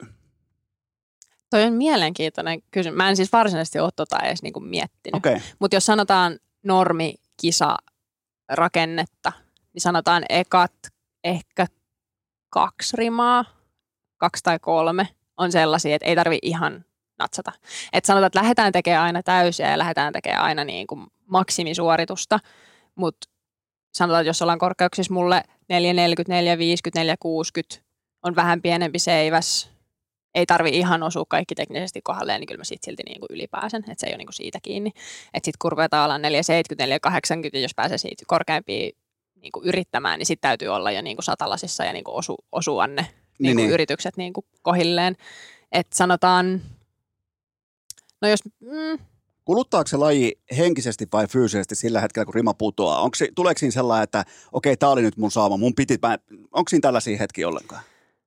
No en mä ehkä itse niin tunnista. Ehkä enemmän sitten, että jos niin kuin jostain alakorkeuksista niin kuin selkeästi sössii niitä hyppyjä, niin sit se, se ehkä kuluttaa enemmän. Et, et, ja sitten semmoiset, niin kuin, mitä se nyt sanoisi, hukkaan menneet yritykset harmittaa ja kuluttaa ehkä eniten. Et, et se, se ei ole niin paha, että jos vaikka tekee itse teknisesti hyvän suorituksen ja se rima putoaa vaikka siksi, että mulla on väärä väline, että mun pitää seuraavaan hyppyyn vaihtaa seivästä, niin se on vaan silleen, aha, tein hyvin, sain informaatioita, että tarvitsen seuraavan välineen, niin se on ihan tavallaan jää Okei. plussalle siinä, että okei, että nyt mä tiedän, mitä mun pitää jatkoa kohden niin kuin tehdä. Montako seivästä on mukana kilpailussa? Öö, mulla on ehkä verrattain aika vähän. Mulla on seitsemän seivästä putkessa Okei. Okay. ja sitten aika monella hyppäillä sanotaan, että se on siellä joku kymmenen kappaletta suurin piirtein. Verryttelyseipäät, kisaseipäät niin kuin yhteensä. Tämä kaikki oli, mulla- mä tietenkin luulin tähän saakka, että mennään samalla. että tältä Joo, ei, pohjalta, ei. onko sun mielestä hauskaa, kun silloin kun tota Kimmo Porttila vaikkapa puhuu tota, seipäästä, niin mieskatsoja tirskahtaa jossain aina. Mun mielestä se on sellainen, mun mielestä se on sellainen mikä niin kansakunnan tuo yhteen sillä hetkellä. Ky- kun kyllä. selostaja puhuu vaikka jäykästä seipäästä, niin osa miehistä tirsk. joo, joo, ne hihittelee siellä katsomossa. Joo, Mun mielestä- sanotaan, että se on, se on ehkä semmoinen seiväsyppäjä vaan hyvä, se, on, se pitää vaan Mutta hyväksyä muilla lajeilla ei ole tuollaista etua. Ei, ei Et ole. kyllä se, ei kyllä, ole, se, kyllä. Tota, kyllä, kyllä se Kyllä meissä on tämmöistä niinku hupimateriaalia ma- niinku aika maksimaalisesti ehkä. Varsinkin, onko muuten koskaan seiväs katkennut siinä, koska puhuttiin nimenomaan, ja se, siinä ei ole mitään hauskaa tai huvittavaa, mutta mm. ne on älyttömän näköisiä hetkiä, kun se seiväs sanoo itsensä irti, niin onko sulle koskaan käynyt näin? Ei ole käynyt. Et joku sanoo, että ei ole oikein seiväsyppäjä, jos ei ole yhtään seivästä, seivästä koskaan katkaissut. Okei. Et tiedän kollegoita, jo- joilla se luku on seitsemän seivästä katkennut uran aikana tai jotain muuta, mutta mulla, mä menen vielä nollilla. Okei, eli no nyt olisi hyviä paikkoja Budapest, Pariisi. Joo, se olisi loistava ajatus nyt sitten ottaa sekin, sekin alta pois. Mutta sanotaan, että mä uskon aika paljon siihen, että siihen pystyy tietyissä tilanteissa, niitä, niitä vaan joskus katkee ja sille ei niin kuin voi mitään. Mutta ainoat asiat, mitkä siihen oikeastaan vaikuttaa, on se, että miten sitten seivästä on käsitelty, millaisia iskuja se on saanut, millaisia kolhuja siinä on. Niin mä esimerkiksi itse suurimman osan mun seipäistä on ostanut uutena. Mä tiedän tasan, miten niitä on käsitelty. Mä itse kohtelen niitä aika huolellisesti. Myöskin mä käytän lasikuituseipäitä, mitkä on vähän enemmän anteeksi antavia niille kolhuille ja muille. Et esimerkiksi hiilikuituseiväs katkee helpommin kuin lasikuituseiväs. Niin, ja sitten mun niin tekniikka ei ole sellainen, mikä kaikkein eniten sitä seivästä rasittaa. Okei, paljon muuten seiväs maksaa? Mä en ole koskaan nähnyt kaupassa seivästä myynnissä, niin paljon... Oispa niitä sille. Ää, vähän vajaa kahdeksan hunttia. Oho, okei. Joo. Seittem, nyt just, just uusin setti, minkä tilasin, niin olisiko ollut 780 kappale. Mutta on todella niin kuin tavallaan oleellista on silloin sen jälkeen se, että niitä ei koko ajan riko.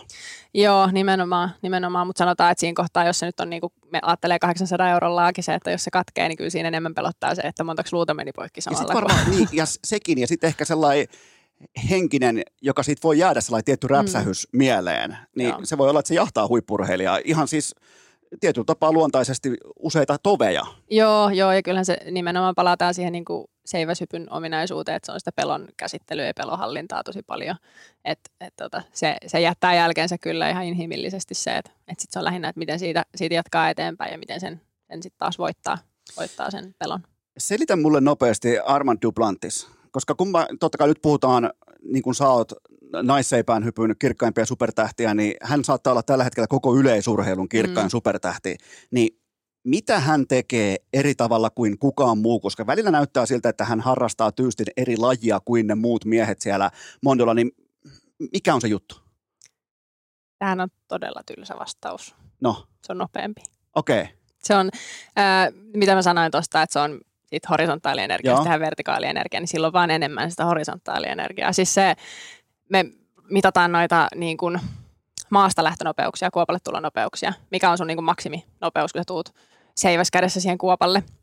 Niin sanotaan, mulla on naiseksi ihan hyvät statsit, joku suurin piirtein 8,8 metriä sekunnissa. Joo. Ihan ehkä huippu voisi olla semmoinen, että jos alkaisi ysillä, niin se olisi aika kova.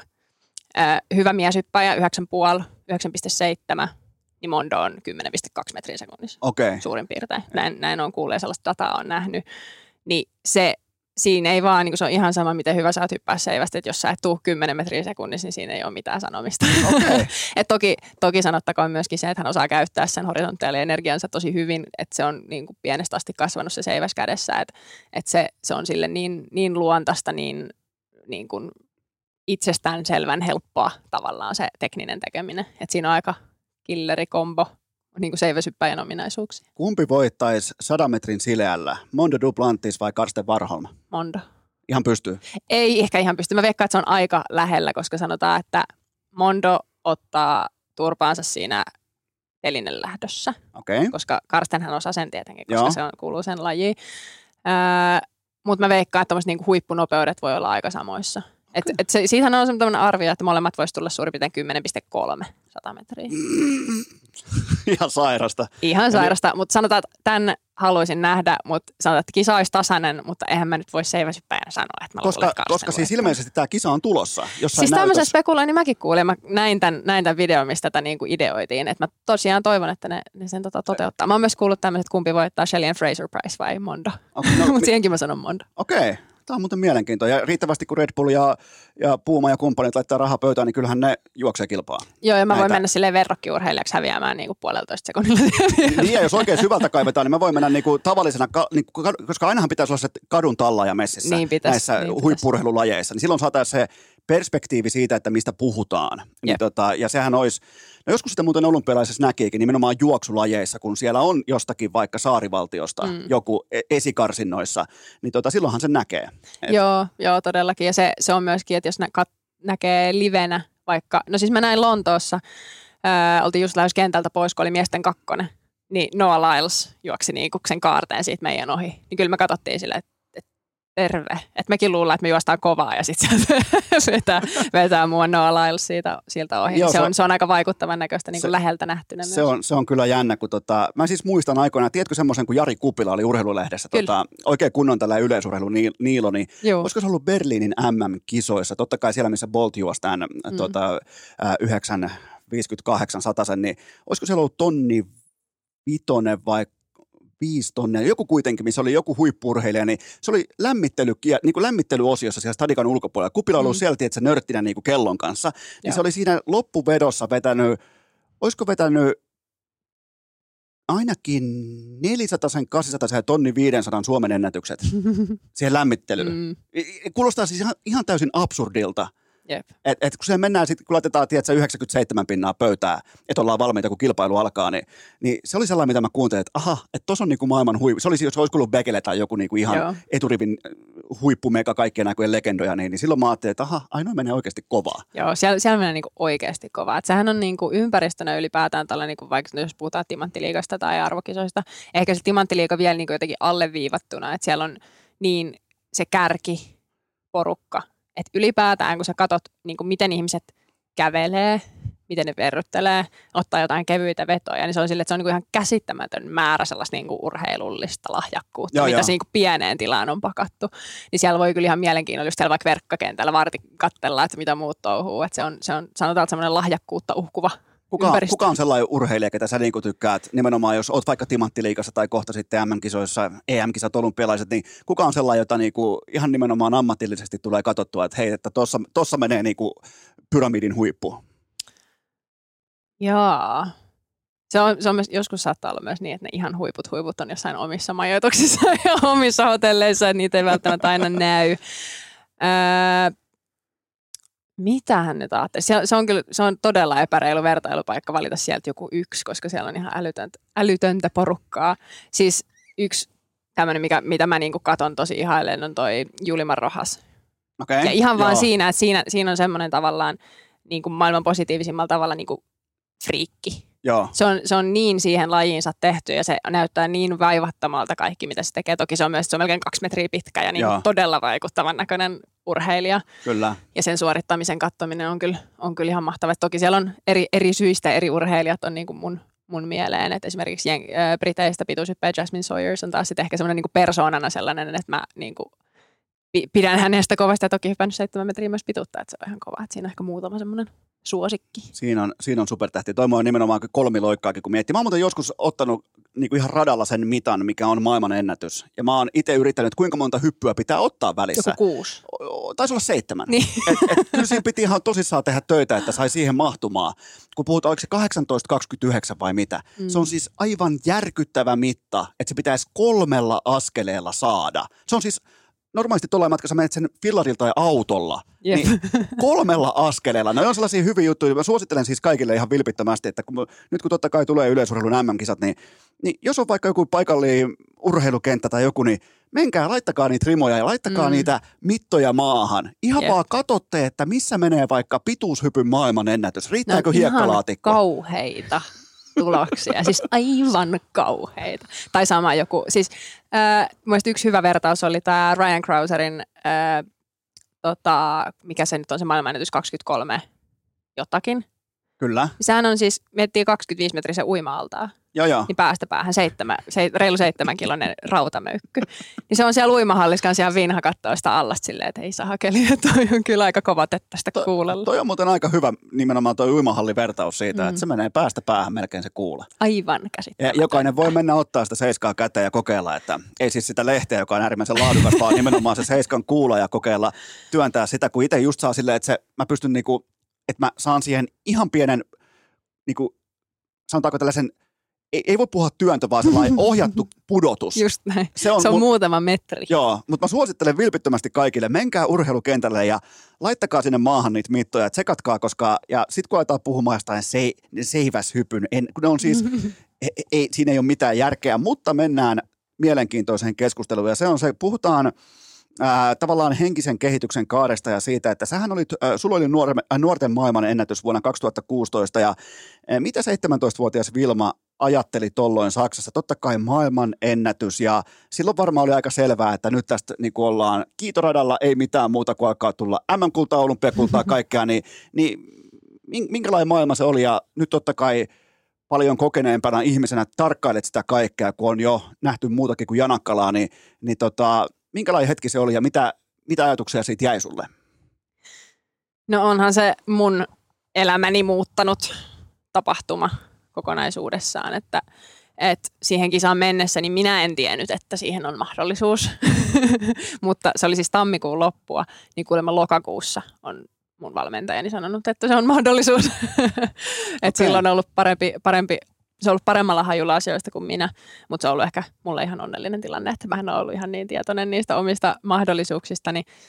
Öö, mä koen, että mä oon aika hyvin pystynyt silloinkin olemaan niin kuin sitä mieltä, että no, ei tämä ole itsestään selvää, että tämä tästä jatkuu niin kuin samalla tavalla, mutta totta kai niin kuin lähtenyt sitä kohti, kohti menemään, että tästä nyt pysytään niin kuin samassa niin kuin nousukiitosuunnassa, että harvapa sitä suunnittelee, että no otetaanpa tästä nyt 30 senttiä alle tuota tulosta. Mitä, mitä kaikkea siinä tapahtui, koska tota, totta kai silloin, kun tällä urheilun seuraaja katsoo, katsoo vaikka lööppejä katsoo mediaa, niin silloin todettiin, että okei, Vilma, nuorten maailmanennätys, että nyt alkaa sellainen niin kuin dominantti kausi. Mm. Ja sitten kun se ei alkanutkaan, niin, niin mitä siinä tapahtui? Öö, no siis, tämä on aina mulle semmoinen, tämä on niin kuin kaksipiippunen kokemus tämä maailmanennätys ylipäätään. Että totta kai se avasi paljon ovia.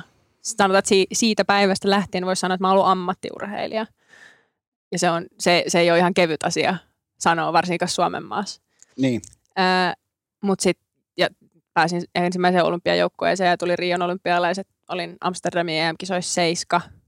Öö, ilmeisesti muistaakseni joukkueen paras naisurheilija vuonna 2016.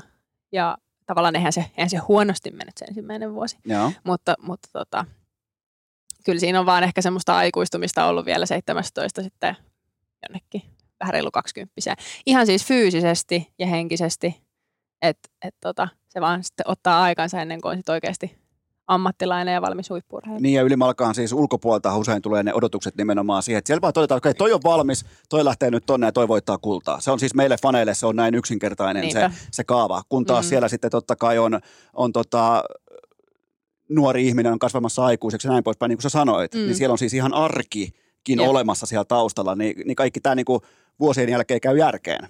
Niin siis todellakin, ja jos katsoo vaikka naisten seiväsypyn niin kuin tämmöisten huippujen kehityskäyriä, niin ei se mun poikkea sieltä oikeastaan milloin muuten, milloin muuten on seiväshyppään sellainen niin sanottu prime? No se on ehkä pikkusen siirtynyt. Se voisi ajatella, että se on 25-30. Mutta sitten esimerkiksi Tokion voittaja oli 30-vuotias ja hypännyt parhaitaan niin kuin sen jälkeen.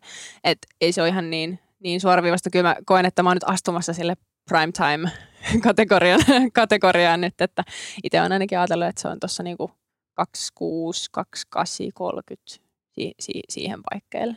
Oli, oliko tuossa koskaan, tuossa kun mentiin, tultiin sieltä nuoruusvuosista ja kaiken sen, oli mediahypeä ja oli, alkoi olemaan sponsseja, ammattiurheilija ja näin poispäin, mutta ei kuitenkaan tullut vaikkapa kansan niin kovasti janoamia, vaikka mitalla ja arvokisoista, mm. niin tuntuisi koskaan siltä, että, että niin sanotusti, että tästä ei tule mitään ja, ja mitä hän sitten tekisi. Oliko koskaan tällaista hetkeä? No Mä, mä oon siis itse päätynyt ja miettinyt tätä tosi paljon, että onko sellainen vaihe ollut missään kohtaa. Ö, on ollut sellainen vaihe, että mä oon miettinyt, että näinköhän, että onkohan mä tässä oikeasti niin hyvä kuin mitä muut luulee tai mitä mä oon luullut.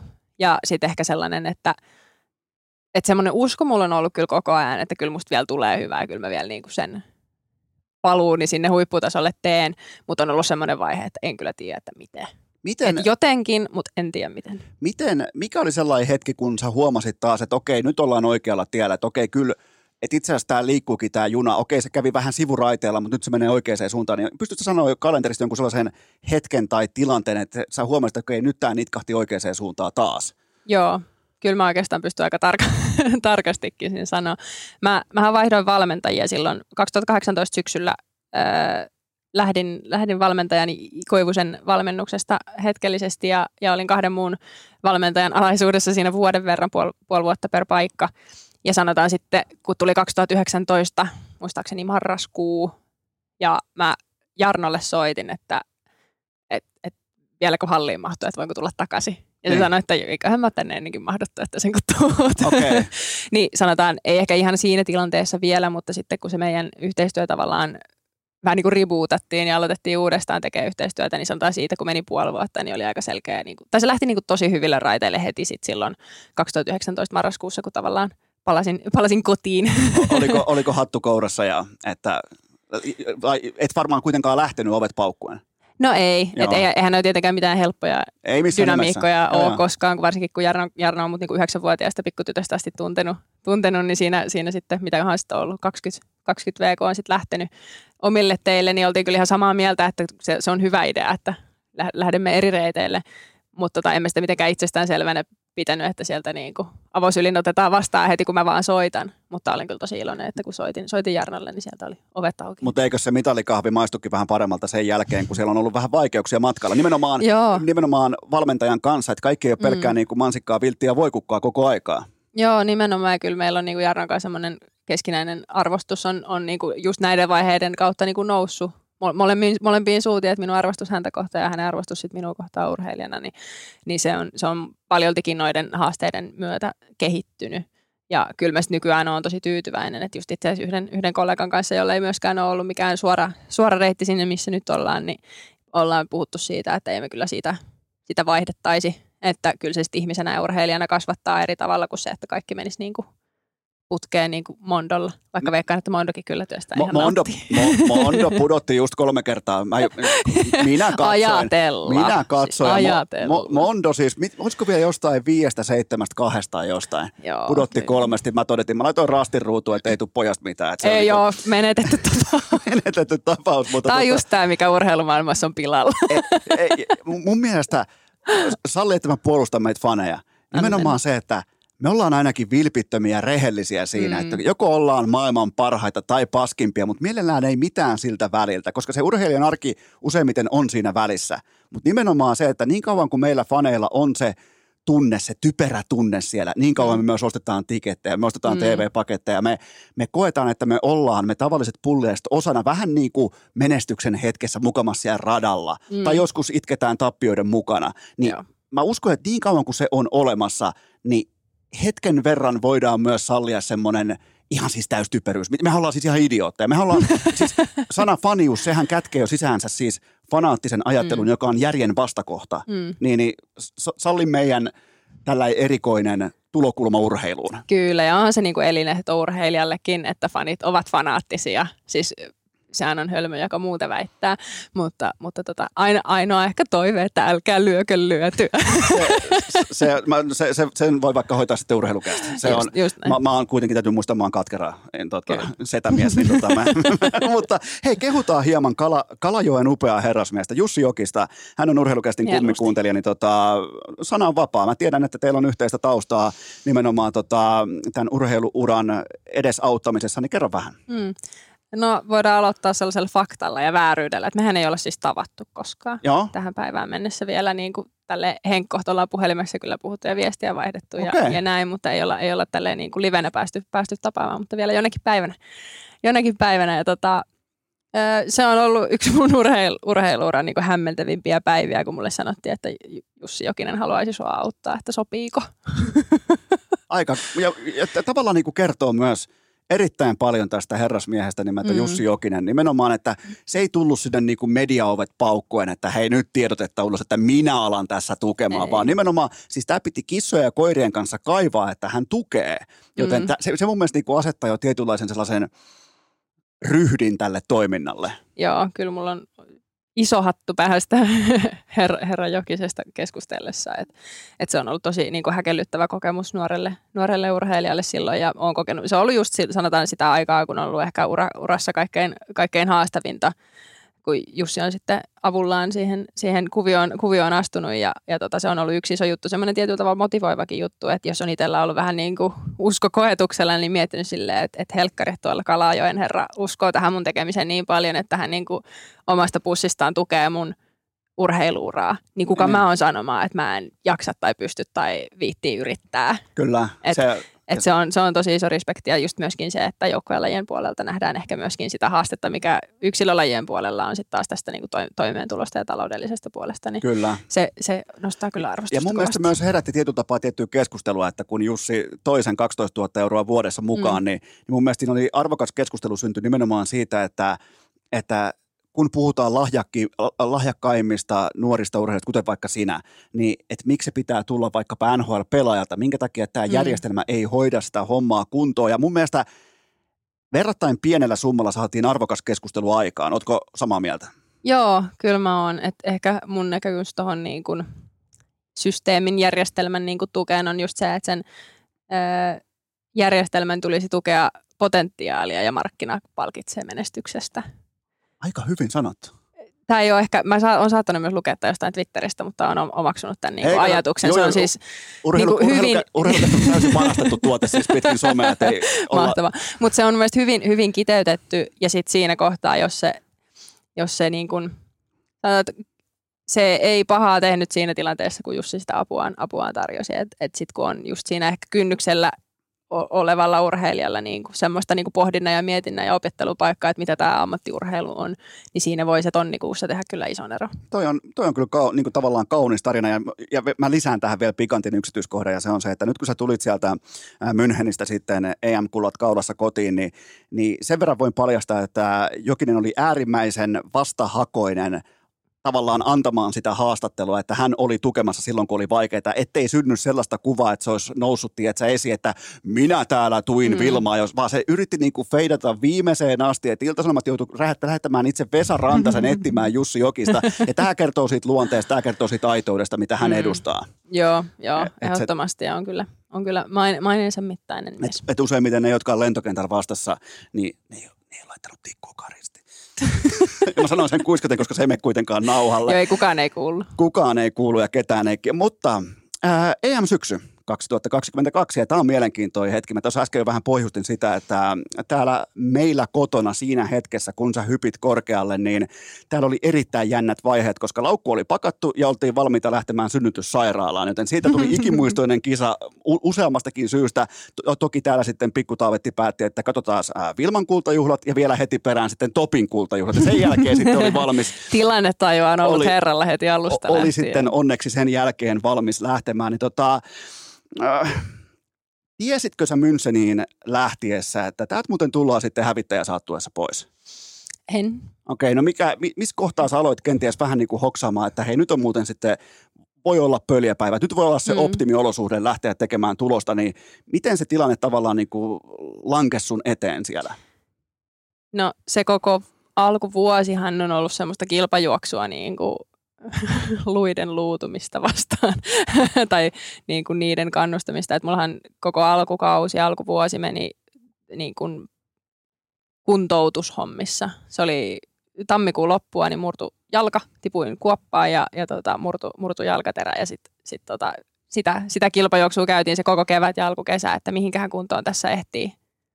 Ja tota, kun oli ennen EM-kisoja ja MM-kisat kuukausi ennen, tasan kuukausi ennen, oltiin Eugeneissa MM-kisoissa, niin oli vielä sellainen, että nyt alkaa olla aika hyvä, mutta vähän on kesken. Joo. Että semmoinen, että nyt, niin kuin, nyt kuplii jotain tosi hyvää ja tämä kuntoutuminen on mennyt tosi hienosti, mutta että vähän on vielä kesken. Ja sitten se oli se just se kuukausi, mikä oli MM ja EM välissä, että mitä siihen tarvittiin, koska sitten EMiin mennessä oltiin sillä, että no niin, että nyt, nyt, nyt rupeaa niin kuin hommat, hommat natsaamaan ja kaikki tuntuu hyvältä ja nyt on niin kuin mahis. Ja ihan, ihan jo siis sanotaan EM-karsintaan mennessä oltiin se, että no katsotaan, että mikä mahtaa olla kunto. Ja näytti siltä, että hyppy kulki hyvin ja, ja tota kunto, kunto oli hyvä. Niin jo ihan kaksi päivää ennen finaalia karsinnassa oli se, että okei, no niin, nyt näyttää ihan hyvältä. Ää, ja ennen finaalia, niin semmoinen mun ja mun valmentajan viimeinen keskustelu oli suurin piirtein siihen, että ei se nyt ole pakko kellekään hävitä. että aika sanotaan sillä hetkessä, hetkessä on eletty siihen finaaliin asti ja sitten toisaalta ehkä siinä just ehkä sanotaan päivä ennen finaalia rupesi niin kuin selviämään se, että nyt meillä on oikeasti niin kuin chanssi. Okei. Toki myöskin mä ajattelin, että se chanssi tarkoittaa sitä, että täältä voi ehkä saada mitalin. Joo, joo. Että mulla ei ollut kyllä niin kuin, en lähtenyt sinne niin kuin takki auki kulta, kultamitalia hakemaan. Että mä olin siinä kohtaa joku varmistu, että, että nyt mulla on vähintään pronssia, niin mä olin siinä kohtaa aika fiiliksissä, että nyt on aika nätti. Se, se, sen jälkeen vähän niin kuin hyppäsit talon rahoilla, että, että nyt on Niin. kaikki bonusta tämän jälkeen. Nimenomaan. Ja sitten sen huomasi myöskin siinä kilpailun edetessä ja sen huomaa mun mielestä, mä oon katsonut sen kisan aika monta kertaa jälkikäteen ihan vaan fiilistelläkseni. Joo, niin, niin sen... mäkin, mäkin on kattonut. Siistiä.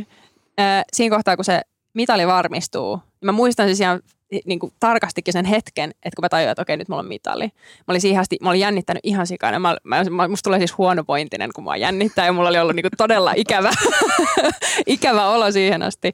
Ja sitten kun mä tajusin, että mulla on se mitali, niin te, ihan kuin semmoinen tavallaan semmoinen kupla olisi puh, puhjennut mun ympäriltä, ja se, niin kuin se stadionin ääni tuli niin kuin perille asti. Mä rupesin niin kuin tavallaan sille, että ei vitsi, että, että nyt ollaan EM kisoissa Münchenissä suomalaisia katsomassa ihan pilvin pimein. Mulla on jo mitalli varmana ja sitten mä olin ihan silleen, että mulla on vielä niin paljon tankissa.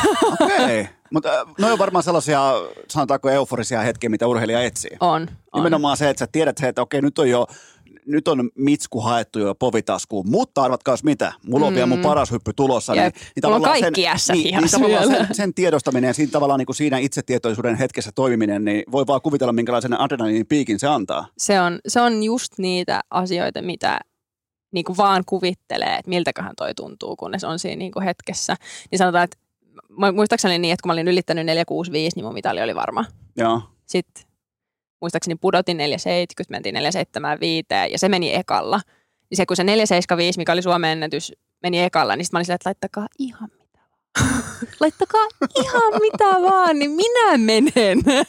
Toi on kova, mutta se on se, on Se on se siisti hetki. fiilis. Se on se hetki. Se Tunsit sä siellä, fiilis. totta kai sä, sä, olit, sä olit areenalla seiväskädessä, et kännykkäkädessä, mutta tunsit Mm. sä jostain sen, siinä oli jotain siinä illassa. Mä en tiedä Mm. välttämättä, mä oon sen verran hyvä nykyään jo lukemaan sosiaalista mediaa, mediakiertoa, erilaista niin kuin tavallaan tällaista hetken syntymää, niin tunsit sen, sen siellä stadikalla, koska jotain hyvin erityistä oli meneillään Suomen somessa, Suomen mediassa, Suomen äh, urheilufaneilla, niin miltä se vaikutti, koska se oli oikeasti, se oli tulipalo. Mä, mulla ei ole minkäännäköistä käsitystä. Joo. niin kuin mitään. Että kyllähän siinä tosi paljon kuitenkin keskittyy, ja mikä oli tavallaan, missä silloin onnistukin tosi hyvin, että keskittyy siihen, mitä itse tekee. Keskittyy siihen, mitä pitää tehdä, mitä niin kuin, aina se seuraava tehtävä on vaan se seuraava rima, ja tavallaan maailmassa ei mitään muuta tapahdu sillä aikaa Joo. niin kuin mun, mun mielessä. Ja tota, mutta kyllä sanotaan, että sitten kun kisa loppui, niin alkoi valjeta. Joo, koska se oli hyvin poikkeuksellista. Se oli siis jotain, mm.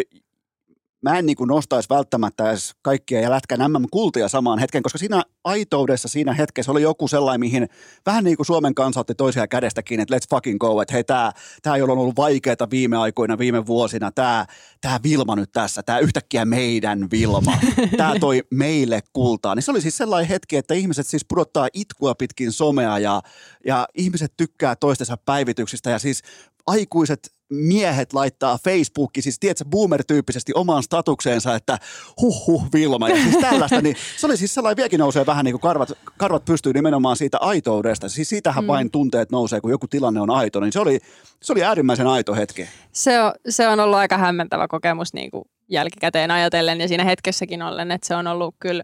Mutta ehkä siinä oli tietyllä tavalla niin kuin sama, mikä on itselle siinä semmoinen vaikuttava juttu, niin myöskin mikä varmaan sitten ehkä katsojallekin, että se on tietyllä tavalla tosi, niin kuin, se oli yllättävä hetki. Kyllä. Tavallaan, että se, se, siinä niin kuin sanotaan, että minä odotin, ylitin omat odotukseni, jos mä ylitän omat odotukseni, niin varmaan aika monen muunkin, niin semmoinen ta- tietty yllätysmomentti varmaan tekee, tekee myöskin sen, että mitä helvettiä täällä tapahtuu. Kyllä, kyllä. Ja se oli muuten sellainen, ja siinä missä tavallaan seiväskisa on, toisin kuin vaikka äh, sanotaan vaikka 800 metrin juoksua, mutta seiväskisa, se muhii siellä kattilassa koko illan. Mm. Niin, niin mä haluaisin nähdä semmoisen absoluuttisen TV-katsojagraafin. Silloin kun se sana alkoi leviämään, että hei nyt on muuten, vi- nyt on muuten sitten Vilma iskussa, niin olisi kiva nähdä sellainen käyrä, mikä nousee sinne todennäköisesti kahteen miljoonaan TV, tai mihin tahansa se nouseekaan.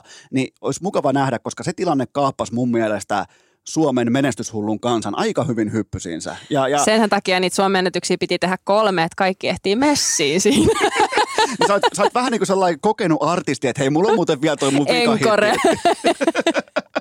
mitä, sä ajattelit, Totta. mitä sä ajattelit sillä hetkellä, kun se jäi sinne se rima sinne tota 485, niin tipuit patjalle. Ja mä muistan, sä heitit siinä sellaisen Freddie Mercury-tyyppisen, oliko jopa kahden nyrkin tuuletus. Ja, Oli. Niin, niin mitä, mi, mitä kaikkea kävi mielessä? Se, se, se on niinku sellainen tunne, että ihan turhaa yrittää selittää, että miltä Joo. se tuntuu. Si, siinä on sellainen tiiäks, fiilis, että mä en vaan tiiäks, pysty mokaan mitään. ja siis se, se on taas just se tilanne, että siinä kohtaa, kun mulla on niinku tossu irronnut maasta siinä niinku ponnistusvaiheessa, niin mä tiesin, että tämä meni. Ja mä tiesin heti, tunsin siinä, niinku, siis siinä, silloin kun asiat menee hienosti, niin kaikki ihan hidastuu.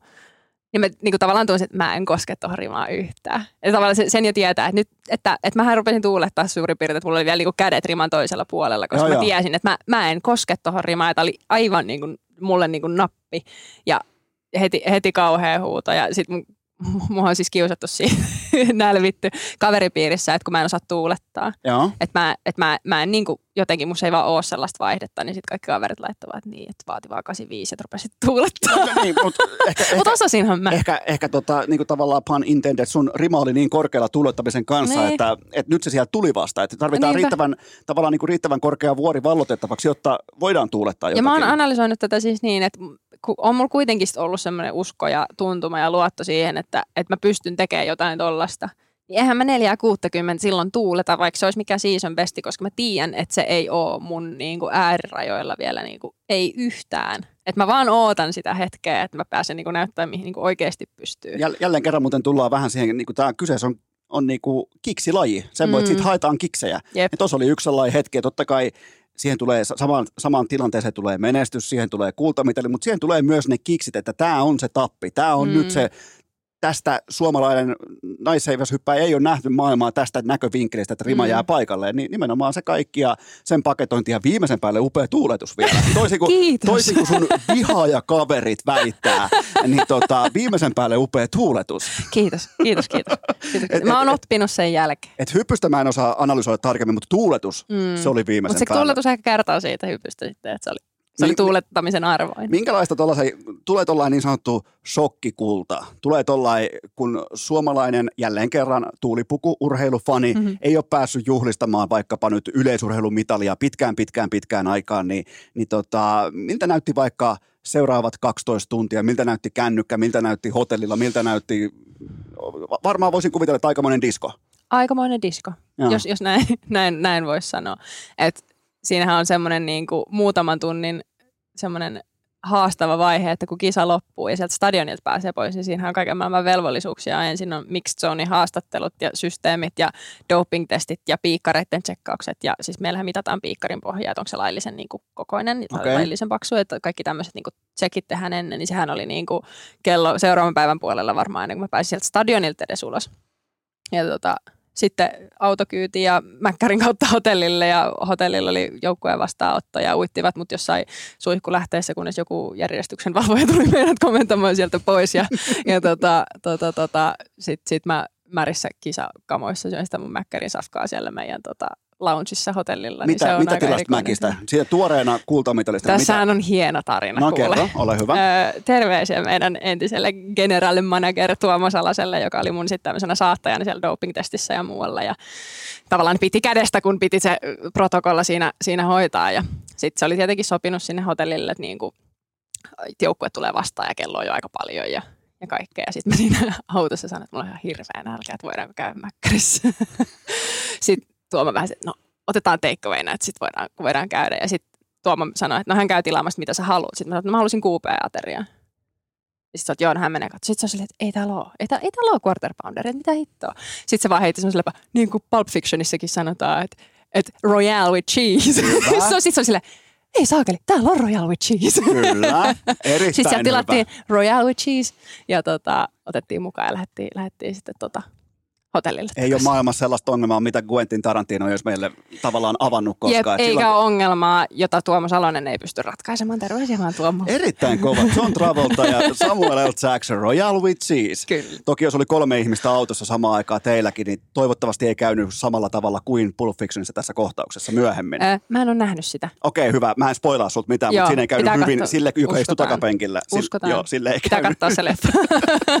Mutta mut, tota, hei, tämä mua kiinnostaa, ja mä oon sanonut tämän nauhalle myös urheilukästissä, mutta mun papereissa suomalainen urheilukulttuuri voittaa joka ikinen kerta, kun vaikka sä oot mikrofonissa, Topi Raitanen on mikrofonissa. Mun mielestä todella älykästä, myös tunteenvallassa, är, äärimmäisen älykästä puheenvuoroa, fiksuja sanoja, niin miten helvetissä tämän kaiken keskellä sä pystyit vaikkapa Ylen mikrofonin edessä tavallaan niin kuin kasaamaan itse siihen hetkeen, siihen haastatteluun, siihen tilanteeseen ja sieltä tuli siis pelkkää fiksua kamaa ulos, koska mä alkaisin todennäköisesti ottaa pahitaa pois ja ri- ta- takaperin volttia, niin, niin, niin onko tämä vaan osa Vilmaa? niin, ja ehkä se on sitten vaan osa sitä ammattia. Että onhan tätä nyt jo jonkun aikaa tehty ja reenattu. Että siis sehän on ehkä semmoinen juttu, mitä, mitä rupeaa tekemään heti, kun se niin kuin kilpailu loppuu. Niin sitähän rupeaa ihan siis muistakin syistä niin kuin paketoimaan itselleen, että mitä hittoa tässä nyt tapahtuu. Mutta kyllä myöskin se, että mun pitää kohta sille haastattelijalle, Petralle tai Lauralle mennä selittämään, että mitä siinä tapahtuu.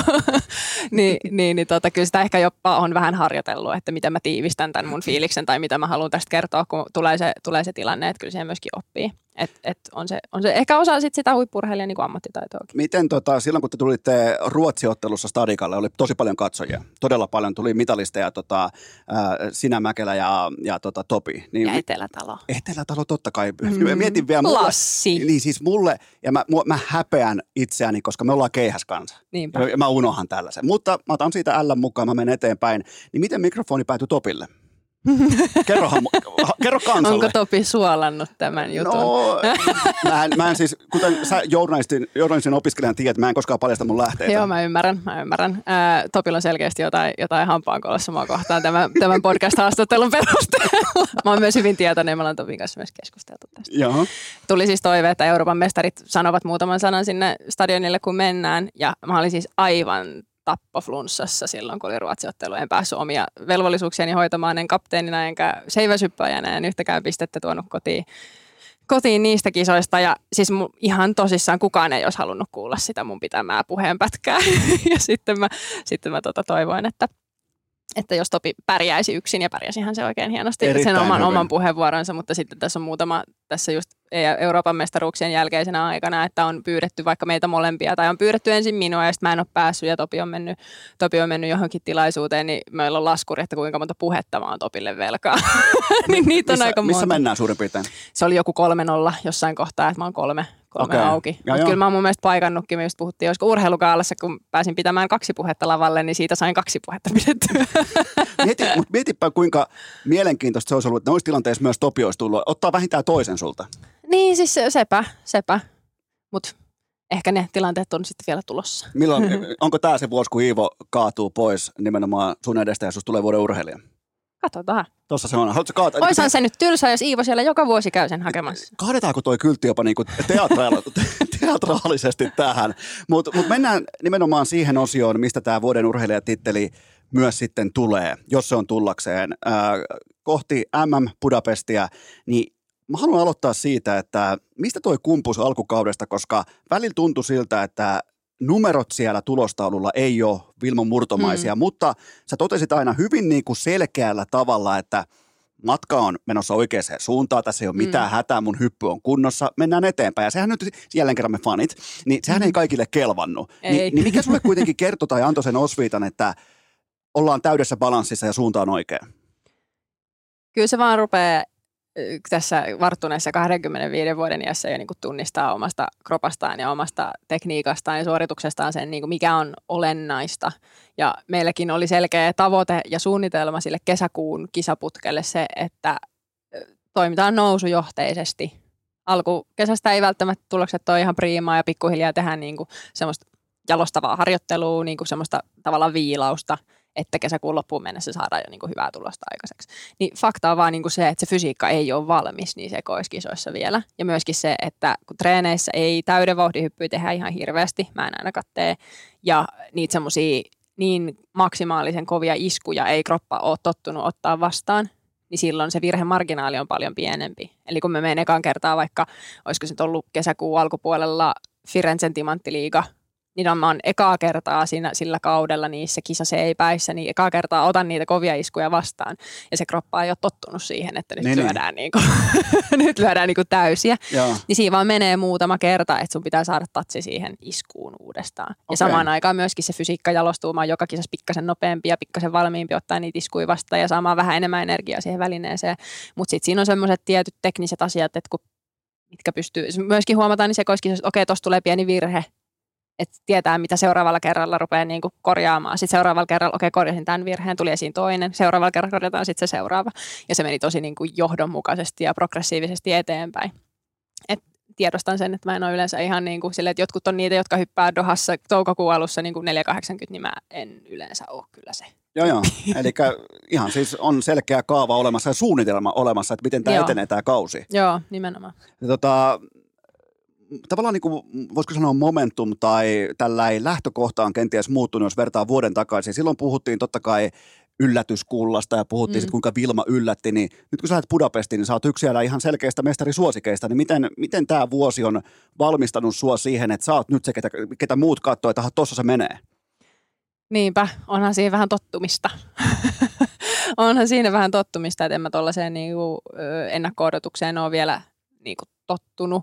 Mutta sitten, mikä oli mun mielestä yllättävää, niin mä ehkä odotin, että sen ekan mestaruuden jälkeen tulisi sellainen niin kuin paine siitä, että nyt pitää voittaa sitten joka kerta. Niin, niin. Ja jos me näemme, niin vähintään pitää mitali tulla. Että se kasvaisi tavallaan muhunkin sisälle semmoinen fiilis, että nyt mun on niinku pakko.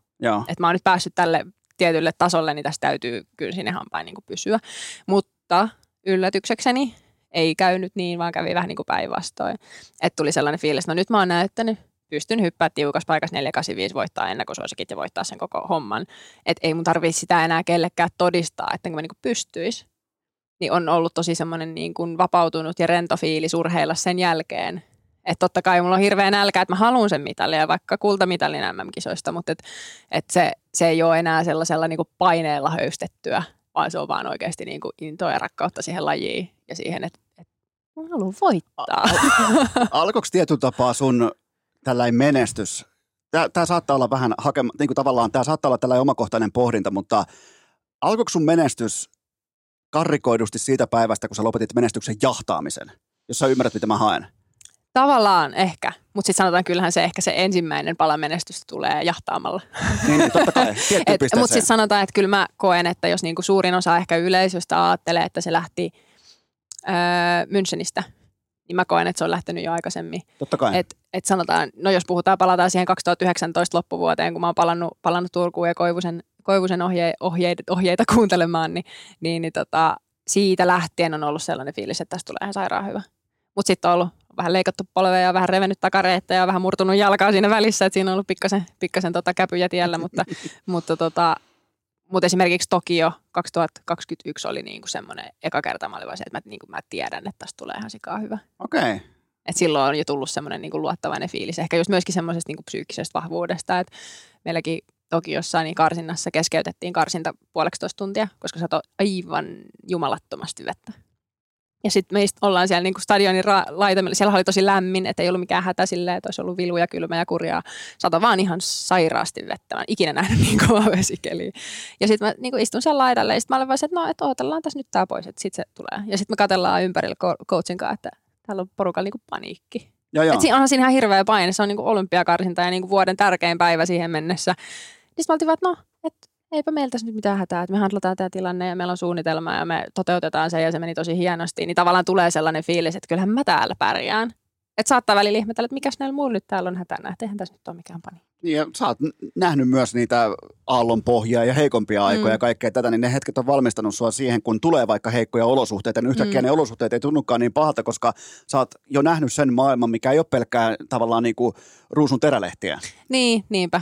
Että jotenkin just semmoinen luottamus siihen, että jos tulee vaikea tilanne, niin kyllä mä siinä pärjään että et, et, niin luottaa, luottaa Mutta tuossahan se nimenomaan on pähkinänkuoressa nimenomaan se, että kun puhutaan huippurheilusta, niin tietää se, että missä minä olen erityisen hyvä mm. ja luottaa tosi paikassa siihen, että ei lähde ta- tavallaan hakemaan ympäriltä jotain olien korsia, mitä ei olemassakaan, niin, vaan ihan niinpä. se perusasia, että millä tähän ollaan tultu. Siis siinähän se tulee ehkä se raja, että voi odottaa itseltään paljon, niin se on se, että kun ei tarvitse tehdä mitään ihmeellistä tai mitään, mitä ei olisi ennen tehnyt, niin silloin ollaan aika hyvi, hyvillä niin kuin vesillä. Että tav- tavallinen riittää. Olla, ollaan rohkeita ja vilkastaa vähän ensi kesää. Pariisi ja olympiakulta. Mun mielestä niinku, kuulostaa... Semmoinen linjaus sieltä. Ei, ei, ei, ei välttämättä linjaus, vaan niinku yes. kauniinta kuulostava lause. Pariisi On. ja olympia. Mieti vielä Pariisi ja olympiakulta, niin miltä kuulostaa? Ihan hyvältä. Mä en ole mikään Pariisin fani varsinaisesti. En mäkään, mutta, mut varastettiin mutta... rahapussi siellä. Itse mä vihaan Pariisia. Mulla on kadotettu seipäät siellä, mä en No niin. Mutta tota, siis tämähän on mun mielestä huvittavaa, miten hyvin tämä tässä vaiheessa näyttää osuvan niin kuin kohdille. Et silleen Vilma ehkä 13 tai 15 V on joskus linjannut, että jos että mä hyppään 5 metriä, kun mä oon 26, kun on Pariisin olympialaiset. No niin. Niin sanotaan, käy. Okei, okay. eli mä, vaan, mä laitan tämän vaan siis klikkiotsikon muotoon. Vilma Murto lupaa Pariisissa viisi metriä. Millä... Niin, saa kymmenenvuotinen suunnitelma tulee päätöksensä. Ja... mitä muuten, mitä, jos puhutaan ihan vakavissa, niin, niin mikä osa-alue tai mikä kohta siitä prosessista tai hyppy, hyppy tavallaan vaiheesta, niin mikä sitten vielä pitää kehittyä, jotta se viisi metriä sieltä tulee? Mm. Mennä kovempaa siis, kohti patjaa. Siis, niin, siis sanotaan, että ei, ei ole ihan hirveästi mitään, että tämä on nyt tämä kriittinen ongelma, mikä pitää ratkaista. Joo. Ja se on aika vinha fiilis, että se on niin. että tässä nyt ei ole mitään suurta monttua, mikä pitää nyt jotenkin paikata. Vaan siis, multa kysyttiin siis tänään, että, että missä olet kehittynyt viimeisen vuoden aikana. Sitten mä sanoin, että no mä oon nopeampi ja vahvempi ja parempi hyppää seivästä. Se on- siis, se on se, siis vuosi, vuosi tästä, niin toivottavasti olen nopeampi ja vahvempi ja parempi hyppää seivästä. Toi on, aika, toi on aika hyvä, että seiväshyppääjä kehittyy seiväshypyssä. Aattele. Toi on muuten todella tärkeää. Nyt Aattele. oikein miettii niin kuin ammattina tätä. Mutta tämä on taas yksi semmoinen, mistä myöskin lajipiirit ja ystäväni ovat minulle piruilleet siinä, että, että toi, toi, on pitkä ja toi juoksee kova, mutta vielä kun se oppisi hyppää seivästä joskus, niin olisi aika siistiä. niin sanotaan, että nyt ruvetaan olemaan aika lähellä. Joo, mutta sä oot vasta 25-vuotias, mutta sitten 26-vuotiaana, silloin mm. ulos mitataan. Mahdoll- Sitten taas tota siihen prime time ikkunaan ehkä sitten, Okei. toivon mukaan. Tää, tää onkin, mä, mä tykkään tästä. Että, kun- mutta et ihan selvästi sä et myöskään, sä et pakoile sitä, kun mä, totta kai mä osittain kieliposketsakin tarkoituksella, kun tänne tulee vieraita, Mm. niin mähän aina heitän siis MM ja olympiakultaa ja tällaista, mutta en mä niitä heitä, jos ei siihen ihan oikeasti ole niin kuin tavallaan syytä sanoa niitä kauniita yhdyssanoja, kuten vaikka olympiakulta. Niin, mm. niin sä et selvästikään myöskään väistä sitä, että, että siellä jossain tavoitteena, unelmana se siintää realismina. Siis se ehkä just, että se on, se on tavoite ja se on unelma, mutta sitten se tulee koko ajan lähemmäs sitä realismia. Niin. Et jos nyt miettii niin kuin tällä hetkellä maailmantilastossa kakkosena killun siellä niin kuin tuloksen puolesta ja rankingpisteiden puolestakin kakkonen tai kolmonen. Ja tavallaan, että maailmassa ei ole tänä vuonna, kenen kanssa on päässyt kilpailemaan, niin siellä ei ole ketään, ketä mä en olisi voittanut vielä. Tai ottaa maailman top 10, niin siellä ei ole ketään, ketä mä en olisi tänä vuonna voittanut. Ne, ne. Niin kuka mä oon sanoa, että ei, en mä mitään ollut. Joo, joo, koska normaalistihan suomalainen urheilija sanoo, että no tuskin minä nyt, en, en ole varma lähenkö, Niin. että eihän sitä, enhän minä ranskaakaan osaa. Niin, tota, Mutta ehkä siinä on se tavallaan, että mä loivennan sen sillä, että vaikka mulla olisi mitkä statsit ja mitkä mahikset, niin sitten mä voin sen kuitenkin sössiä. Tai Totta. joku muu ylittää itsensä ja venyy niin kuin minä Münchenissä tai jotain mut muuta, se- että se minä taas en on, sille Se on taas voi. urheilua. Nimenomaan, Se on sitä, se on sitä nimenomaan. Niin urheilun arkea. Ja sekin on yksi asia, mikä urheilussa ei ole siis mahdollista, niin lupaaminen. Se on totta. Lupaan takia- yrittää. Ja, ja sen takia mä aina haen myös urheilukästistä tarkoituksella garantiita, eli lupausta urheilijalta. Lupaa mulle MM-kulta, lupaa mulle Stanley Cup, lupaa mulle, koska se on aina mm. muodostaa semmoisen hyvin absurdin olosuhteen. Mutta Jep. tämä on muuten mielenkiintoinen kysymys. Kumpi, kumpi mun pitäisi ensi kesänä tehdä? Nämä on samanhintaisia tuotteita. Ostaa sun kisaa Pariisiin lippu vai ostaa ikioma seiväs? No tuu nyt katsoa kisoja, mitä siellä seipäältä. Se on totta. Se on 800 maksaa. Mieti, siellä on kovan hintaiset liput. Siis sanotaan, en mä sitä reissua hirveän monelle ole niin kuin suositellut. Sitä niin kuin Pariisiin lähtöä. Siis varsinkaan noilla statseilla, mikä siellä nyt on. Et jos joku sanoo, että mä haluan tulla Pariisiin katsoa seiväsyppyä. Siis tällä hetkellä tietääkseni se lipun myyntikin on sellainen. Seiväs, yleisurheilukentällähän on siis kaksi kaaretta.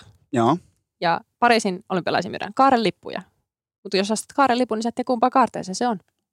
Et Niin- ost, haluaisit mennä katsoa seiväsyppyä, niin sä oot siellä moukarihäkin takana, niin eihän Niin, se nyt niin. hirveästi lämmitä. Niin mä en niinku ymmärrä, että kuka sen lipun ostaisi. Mietin nyt, sä ostat sen kahdeksan huntin lipun ja katsot Yle Areenasta, kun Vilma hyppää seivästä. Niin.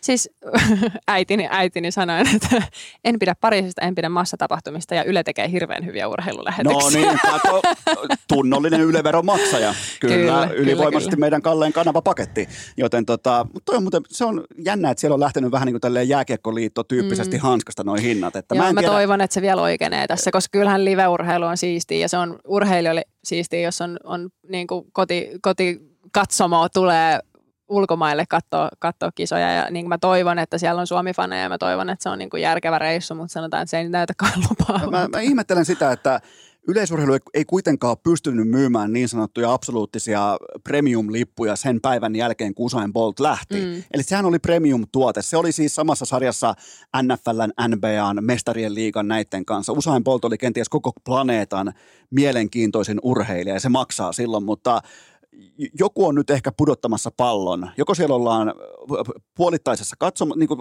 että kapasiteetti ei ole täynnä, tai, tai sen jälkeen siellä on pelkästään vaikka kutsuvieraita tai yrityskumppaneita. Ja sehän ei silloin muodosta minkäännäköistä Mm. kisatunnelmaa, joten olisi upeaa nähdä siis, ei ainoastaan nyt sun kannalta, vaan nimenomaan ne, jotka sitten sinne menee, että siellä olisi tunnelmaa, meininkiä, siellä olisi mm. niinku ihan oikeasti actionia siellä katsomossa. Ja se ei synny seitsemän huntin lipuilla. Sen verran mä tiedän Niinpä. kotimaisesta jääkiekosta, että se ei synny siitä. Mm. Niin tota, siis verrataan nyt tämän vuoden Budapestin MM-kisoja, niin mä tiedän siis mun lähipiiristä on niinku suurin piirtein niinku puolet mun parhaista kavereista tulee Helkkari Anoppiensa kanssa katsoa sitä, koska Budapestiin meneminen on helppoa, liput maksaa niinku muutaman kympin per sessio. Ja sitten sanotaan, mulla on ystäviä, jotka tulee sinne vaikka neljäksi päiväksi. Ne tulee katsoa mun karsinnan ja mun finaalia. Ja sit ne on sille, no voisi tuossa ohi mennä, mennä katsoa vaikka naisten kolmiloikan finaalin. Tai, Joo, et, joo. et se on tavallaan semmoinen, että et ne menee katsoa, että hei tuolla on tollainen laji, mennään katsoa. Ja se on ihan mahdollista, että no hei mennään katsoa, koska Joo, se joo. on järkevän hintainen se lippu ja järkevän hintaiset lennot ja se on niinku ihan tehtävissä. se Eli, reissu. eli sieltä lähtee koko Kuusiokin mukaan. Siinä varmaan jotakuinkin. Mutta se, että siellä on oikeasti, mä, siis on semmoinen niin tieto, että kyllä siellä suomalaisia on katsomassa, kun on naisten seiväsfinaali, ja sehän on niin kuin siisteintä ikinä. Tuosta tulee hyvä, tuosta tulee todella hyvä. Puhutaan vähän brändistä nimeltä Vilma Murto. Ö, sulla on totta kai on puumaa päällä, on Red Bullia tölkissä, on Mersu alla, niin, niin Mm. sä oot aika tarkka myös siitä ja mun mielestä sä hoidat sun kumppanin. Mä siis seuraan sua somessa, mä en niinkään katso vaikka tällaisen niin kuin medialinssin läpi, vaan mä ylipäätään arvioin sitä, että miten kumppani, mua hirveästi kiinnostaa se, että ke- kello on mitäkin ja miten ne presentoi sitä kumppanuutta, niin, niin sulla on erittäin hyvin homma hanskassa, niin onko tämä ihan autenttista, onko tämä ihan täysin organista toimintaa vai ootko sä niinku hionut itseäsi tietynlaiseen, et, että tämä kaikki sujuu näin hyvin?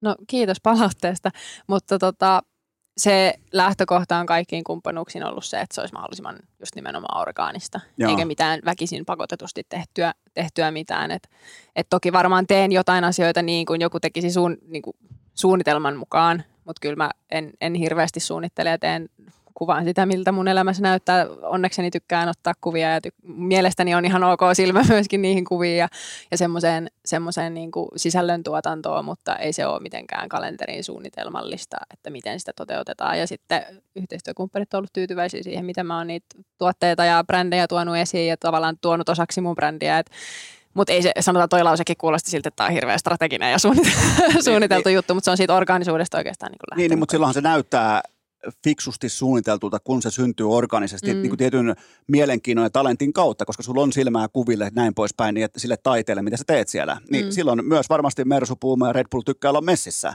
Mm. Niin, niin ne syntyy aika lopulta aika arkisistakin asioista, niin kuin kunnon kumppanut ja se, miten niitä hoidetaan. Mm. Mm. Niin sen takia mä uskon, kun mä seuraan sun somea, niin tota, mä uskon, että sun kumppanit voittaa joka ikinen päivä. Et, et sellainen, mulla, on, sellainen mulla on tatsi, eikä mun tarvittaisi nyt alkaa nuoleskelemaan erikseen siitä asiasta, koska tämä on mun ammatti. Mä, Niin. mä a- a- arvioin näitä nimenomaan niin kuin ammattivinkkelistä, että mm. Mm. miten tietyt kumppanuudet toimii. Niin, tämä muuten mua myös kiinnostaa. Niin kuvitellaan sellainen hypoteettinen tilanne, että ennen EM-kultaa, sanotaan vaikka Vilma Murron ö, kumppanuuspaketin hinta oli 10 omenaa, niin Mm. EM-kullan jälkeen seuraava neuvottelukierros, niin kuinka monta omenaa se suurin piirtein oli? Mitenköhän tuota nyt sitten laskisi? Tuplat, Mm. triplat, nelinkertainen, viisinkertainen Sanotaan, että se on 30-40. omena. Mm. Mieti, kun olisi oikeasti omenia nyt tässä. Mä voisin tehdä semmoisen hauskan kuvailman siitä, mutta siis, eli siis kolme, kolme nelinkertainen suurin piirtein. Suurin piirtein, joo. silleen se hinta nousee. Se nousee sen Niin. nimenomaan sen, ja eihän kuitenkaan huippurheilijalla loputtomasti niitä tilikausia ole. Niinpä, että sanotaan, että onhan toi laskukaava aika silleen au- aukollinen vielä, että miten sitä sitten määrittelee, että mikä, miten se niin kuin nousee, koska ennen sopimuseuratkaan nyt ihan niin, kuin niin suoraviivaisia, suoraviivaisia ole, mutta, mutta tota, kyllä se, mä, tässä on niin, tää on, mä oon siis paljon käynyt keskustelua erilaisten ja eri tavalla asiansa tekevien ihmisten kanssa siitä, että on niin, kuin niin monta tapaa toteuttaa yhteistyökuvioita ja sponsorointia, kun on urheilijoitakin. Ja mä oon tosi, tosi tyytyväinen siihen, että millaisten brändien kanssa on saanut tehdä yhteistyötä, miten pitkäjänteistä se on ollut, miten se on luontevaa, nimenomaan orgaanista, niin kuin helppoa, mutkatonta se on ollut. Että et on kyllä ihan siis tälle, näille, näille kormeille yritykselle niin kuin äärimmäisen kiitollinen siitä, siitä yhteistyöstä, mitä on tehty. Mutta mut entä- entäs sitten tällä kuin brändin suojelu? Mä tiedän, sä et ole saatavilla ihan jokaiseen, vaikka sanotaan vaikka Heinolan paikallislehti Itä-Häme soittaisi, että nyt Vilma, että nyt Mhm. tois kuule. Niin mä tiedän, sä et ole, ja, silloin kun ollaan huipulla, niin silloinhan ei pidäkään olla jatkuvasti saatavilla. Se on siis, Mm. ihan, se on siis ihan ensimmäinen asia, mikä pitää käsittää. Niin kaikki tämä on kuitenkin niin kuin sun ja sun managerin hanskassa, että. Mm. tässä on tietty strategia. Joo, ja sitten se strategia ehkä määräytyy tosi paljon sen mukaan, että mitä mä koen, että mulla on annettavaa tai sanottavaa tai keskityttävää muihin asioihin. Että sanotaan, että tosi paljon sanotaan ei ihan vaan sen takia, että mä koen, että mulla on ihan tarpeeksi mulla lautasella ja mä keskityn siihen, mitä mun pitää niinku oikeasti tehdä, mikä on siis sitä urheilemista. Että jos mä jaksan lätistä sen lisäksi, niin sit mä voin käydä lätisemässä jossain, jossain mutta sitten varsinkin nyt sitten menestyksen myötä, niin se kysyntä on noussut niinku todella paljon, niin kyllä se jarru on aika, niinku jarrupalat kuluu aika reippaasti. Mikä, mikä on hauskin, hauskin pyyntö, mikä on tullut? Sellainen, mikä on jäänyt erikseen oikein mieleen, kun mä tiedän, että sulle ja Topille ja mm. Mitalisteille ja lätkän pelaajille ja kaikille tulee, niin, niin tota, mikä on ollut sellainen, mikä on ehkä jäänyt mieleen sellainen ihan täysin absurdi pyyntö? Mitäköhän mä saan sanoa? Tota, mä, mä, en nyt nä, mä en nyt ainakaan heti keksi, Joo. miksi mä en saisi tätä sanoa. Mua pyydettiin siis Masked Singeriin. Aika kova. se oli aika kova. Aika mä olin kova. ihan otettu, mutta Okei. sanotaan, että formaatti on sen verran intensiivinen, että ei No, no, no, mä- kesken no, mä- urheiluuran. Mä, mä jatkan tästä, koska nyt kun tavallaan avasit it- itse padon, niin mua pyydettiin ihan siis vakavissaan. Tuli siis tuottajalta tuli pyyntö, tota, oliko nelonen medialta, että että haluttaisiin tällaiseen ohjelmaan kuin rikkaat ja rahattomat. Mä siis joudun kysymään, että kummalle puolelle? Et, et, mä voin näytellä kumman roolin tahansa. Että täältä kyllä löytyy kokemusta ja niin kuin tälleen, että niin se oli mun mielestä jotenkin niin täysin absurdi kysymys, koska sitten jos ollaan oikeasti varakkaita, niin sit ollaan. Tai sitten jos ollaan Niin. oikeasti vähävaraisia, niin sit ollaan. Niin se oli mulle sellainen, niin kuin, oikein sellainen kunnon hetki, että hetkinen, että kun ne, oli, kato, ne oli, kun mä annoin mun Niin. ensimmäisen haastattelun nyt 500 jakson kohdalla iltasanomista, niin sitten sen jälkeen tuli erikoisia.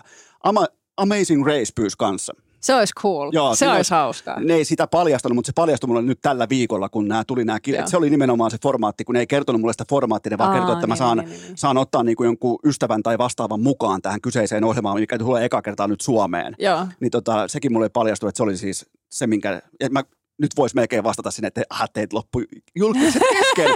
Teit loppu oikeat julkikset kesken. Te joudutte tulee tänne C- ja D-koriin. Et, et se on aina, silloin kun mua kysytään johonkin, se on aina merkki siitä, että niinku kaikki oikeat julkikset on jo kieltäytynyt. Niin se on aina, Tai sit sä et ole vaan hyväksynyt sitä, kato, kun munkin pitää tulla sinuiksen kanssa, että mä oonkin yhtäkkiä maailman rankingin top kolmessa, että sä ootkin noussut D-korista B-koriin tai jotain muuta, että koitan nyt hyväksyä Joo, mut- tilanne. Mutta tavallaan taas se yhden annetun haastattelun tavallaan voima on jo kadonnut. Ei ne enää muista. Joo, Et- ja kyllä se aina. Se on- se on tää- katoavaista. lop- lopulta se on vaan kuitenkin tämä yksi Wembleyn katsomo, mikä mulla on tässä. Ja, ja Niin. toivottavasti muut ei kuuntele tai ole kiinnostunut mun tekemisistä. Ää, tota, puhutaan tästä. Tämä on mun mielestä arvokas aihe. Sä oot ollut pitkään erittäin ansiokkaasti kehorauhan puolesta puhuja, niin, niin auta mua hieman tässä, koska mä monesti arvioin vaikkapa kamppailuurheilijoita, missä on Mm. painonvetoja on, missä ihan siis konkreettisesti, mä en tiedä onko se oikein vai väärin, mutta siinä konkreettisesti myös arvioidaan sitä, että missä kunnossa tullaan otteluun, vaikka nyrkkeilyssä, vapaaottelussa, tai 44 miljoonaa tienaava James Harden tulee, äh, tulee tuonne tota, NBA-koripallojoukkueensa preseasonille, tulee selvästi ylipainoisena, niin, niin, niin onks, miten mun nyt tässä podcastajana, miten, miten sä suosittelet, että mä lähestyn tätä dilemmaa? Mm, Tämä on myöskin hauska, että koetaan keho rauhan puolesta puhujana, kun mä en varmaan kyseistä sanaa edes koskaan käyttänyt. Mutta siis otan vastaan erittäin, erittäin ilolla, että näin, näin koetaan. Ää, se, se on, toi on ihan todella vaikea. Mä ymmärrän ja mä oon niinku puhunut tästä myöskin joidenkin toimittajien kanssa, että toi on todella vaikea asia erottaa, että milloin se on relevantti, milloin se ei ole. Ja jos se sattuu olemaan, niin miten siitä puhutaan. Et mä en ehkä osaa sanoa tästä, niinku, että jos on painoluokkalajeja, Niin. että miten, toisaalta se paljon selkeämmin silloin kuuluu siihen lajiin ja siitä voidaan niin kuin tietyllä tavalla puhua, mutta ehkä mä joten, jotenkin koen niin, että jos ei sit ole ihan pakko, niin. niin sitä annetaan olla. Et, et toi, on, toi on ehkä vähän eri maailma sit just, jos se on, on, on niin painoluokka, painoluokkalaji ja painoveto ja muuta, niin se on sitten se on sit ehkä vähän eri, mutta sitten jos tullaan yleisurheilupuolelle, niin se on aika epärelevantti niin kuin aihe ylipäätään, tai varsinkin silleen, että mieluummin ehkä jättäisin sen vaan niin kuin omaan rauhaansa. sen. sä, sä otitkin tähän tiukasti kantaa nimenomaan just nyt tota EM-kullan jälkeen. Mm, Kun tota, ei, mä en koskaan siis epäröi sanomasta nimeä, kun Ari Pusa kokeili mm. pusikosta ampua sua. Kun hän ei Mhm. itse uskaltanut kirjoittaa, niin hän keksi jonkun narratiivin, miten joku jossain on jostain sanonut. Niin se oli mun mielestä ensinnäkin journalistisesti, se oli, se oli heikko suoritus. Mutta mm. mun Mm. mielestä otit siihen aika napakasti, tiukasti ja ansiokkaasti kantaa. Joo, ja, ja tota, Arille, Arille sen verran niin kuin propseja myöskin siitä, että me ollaan Arin kanssa keskusteltu tästä aiheesta ja hän, hän on niin kuin paho, pahoitellut tätä, mutta sitten mulla on myöskin semmoinen niin ehkä toimittajia niin kuin armollisesti kohteleva niin kuin ajatusmaailma siitä, että on tämmöinen EM-kisojen niin kuin työympäristö se, että sä ammut sitä juttua mahdollisimman nopeasti, kun jotain tapahtuu, niin sit ehkä, jos sulla tulee virhearvio jostain asiasta ja se on mennyt jo printtiin, niin sit se, se on jälkikäteen silleen, että shit, että ei tota olisi ehkä sittenkään kannattanut kirjoittaa.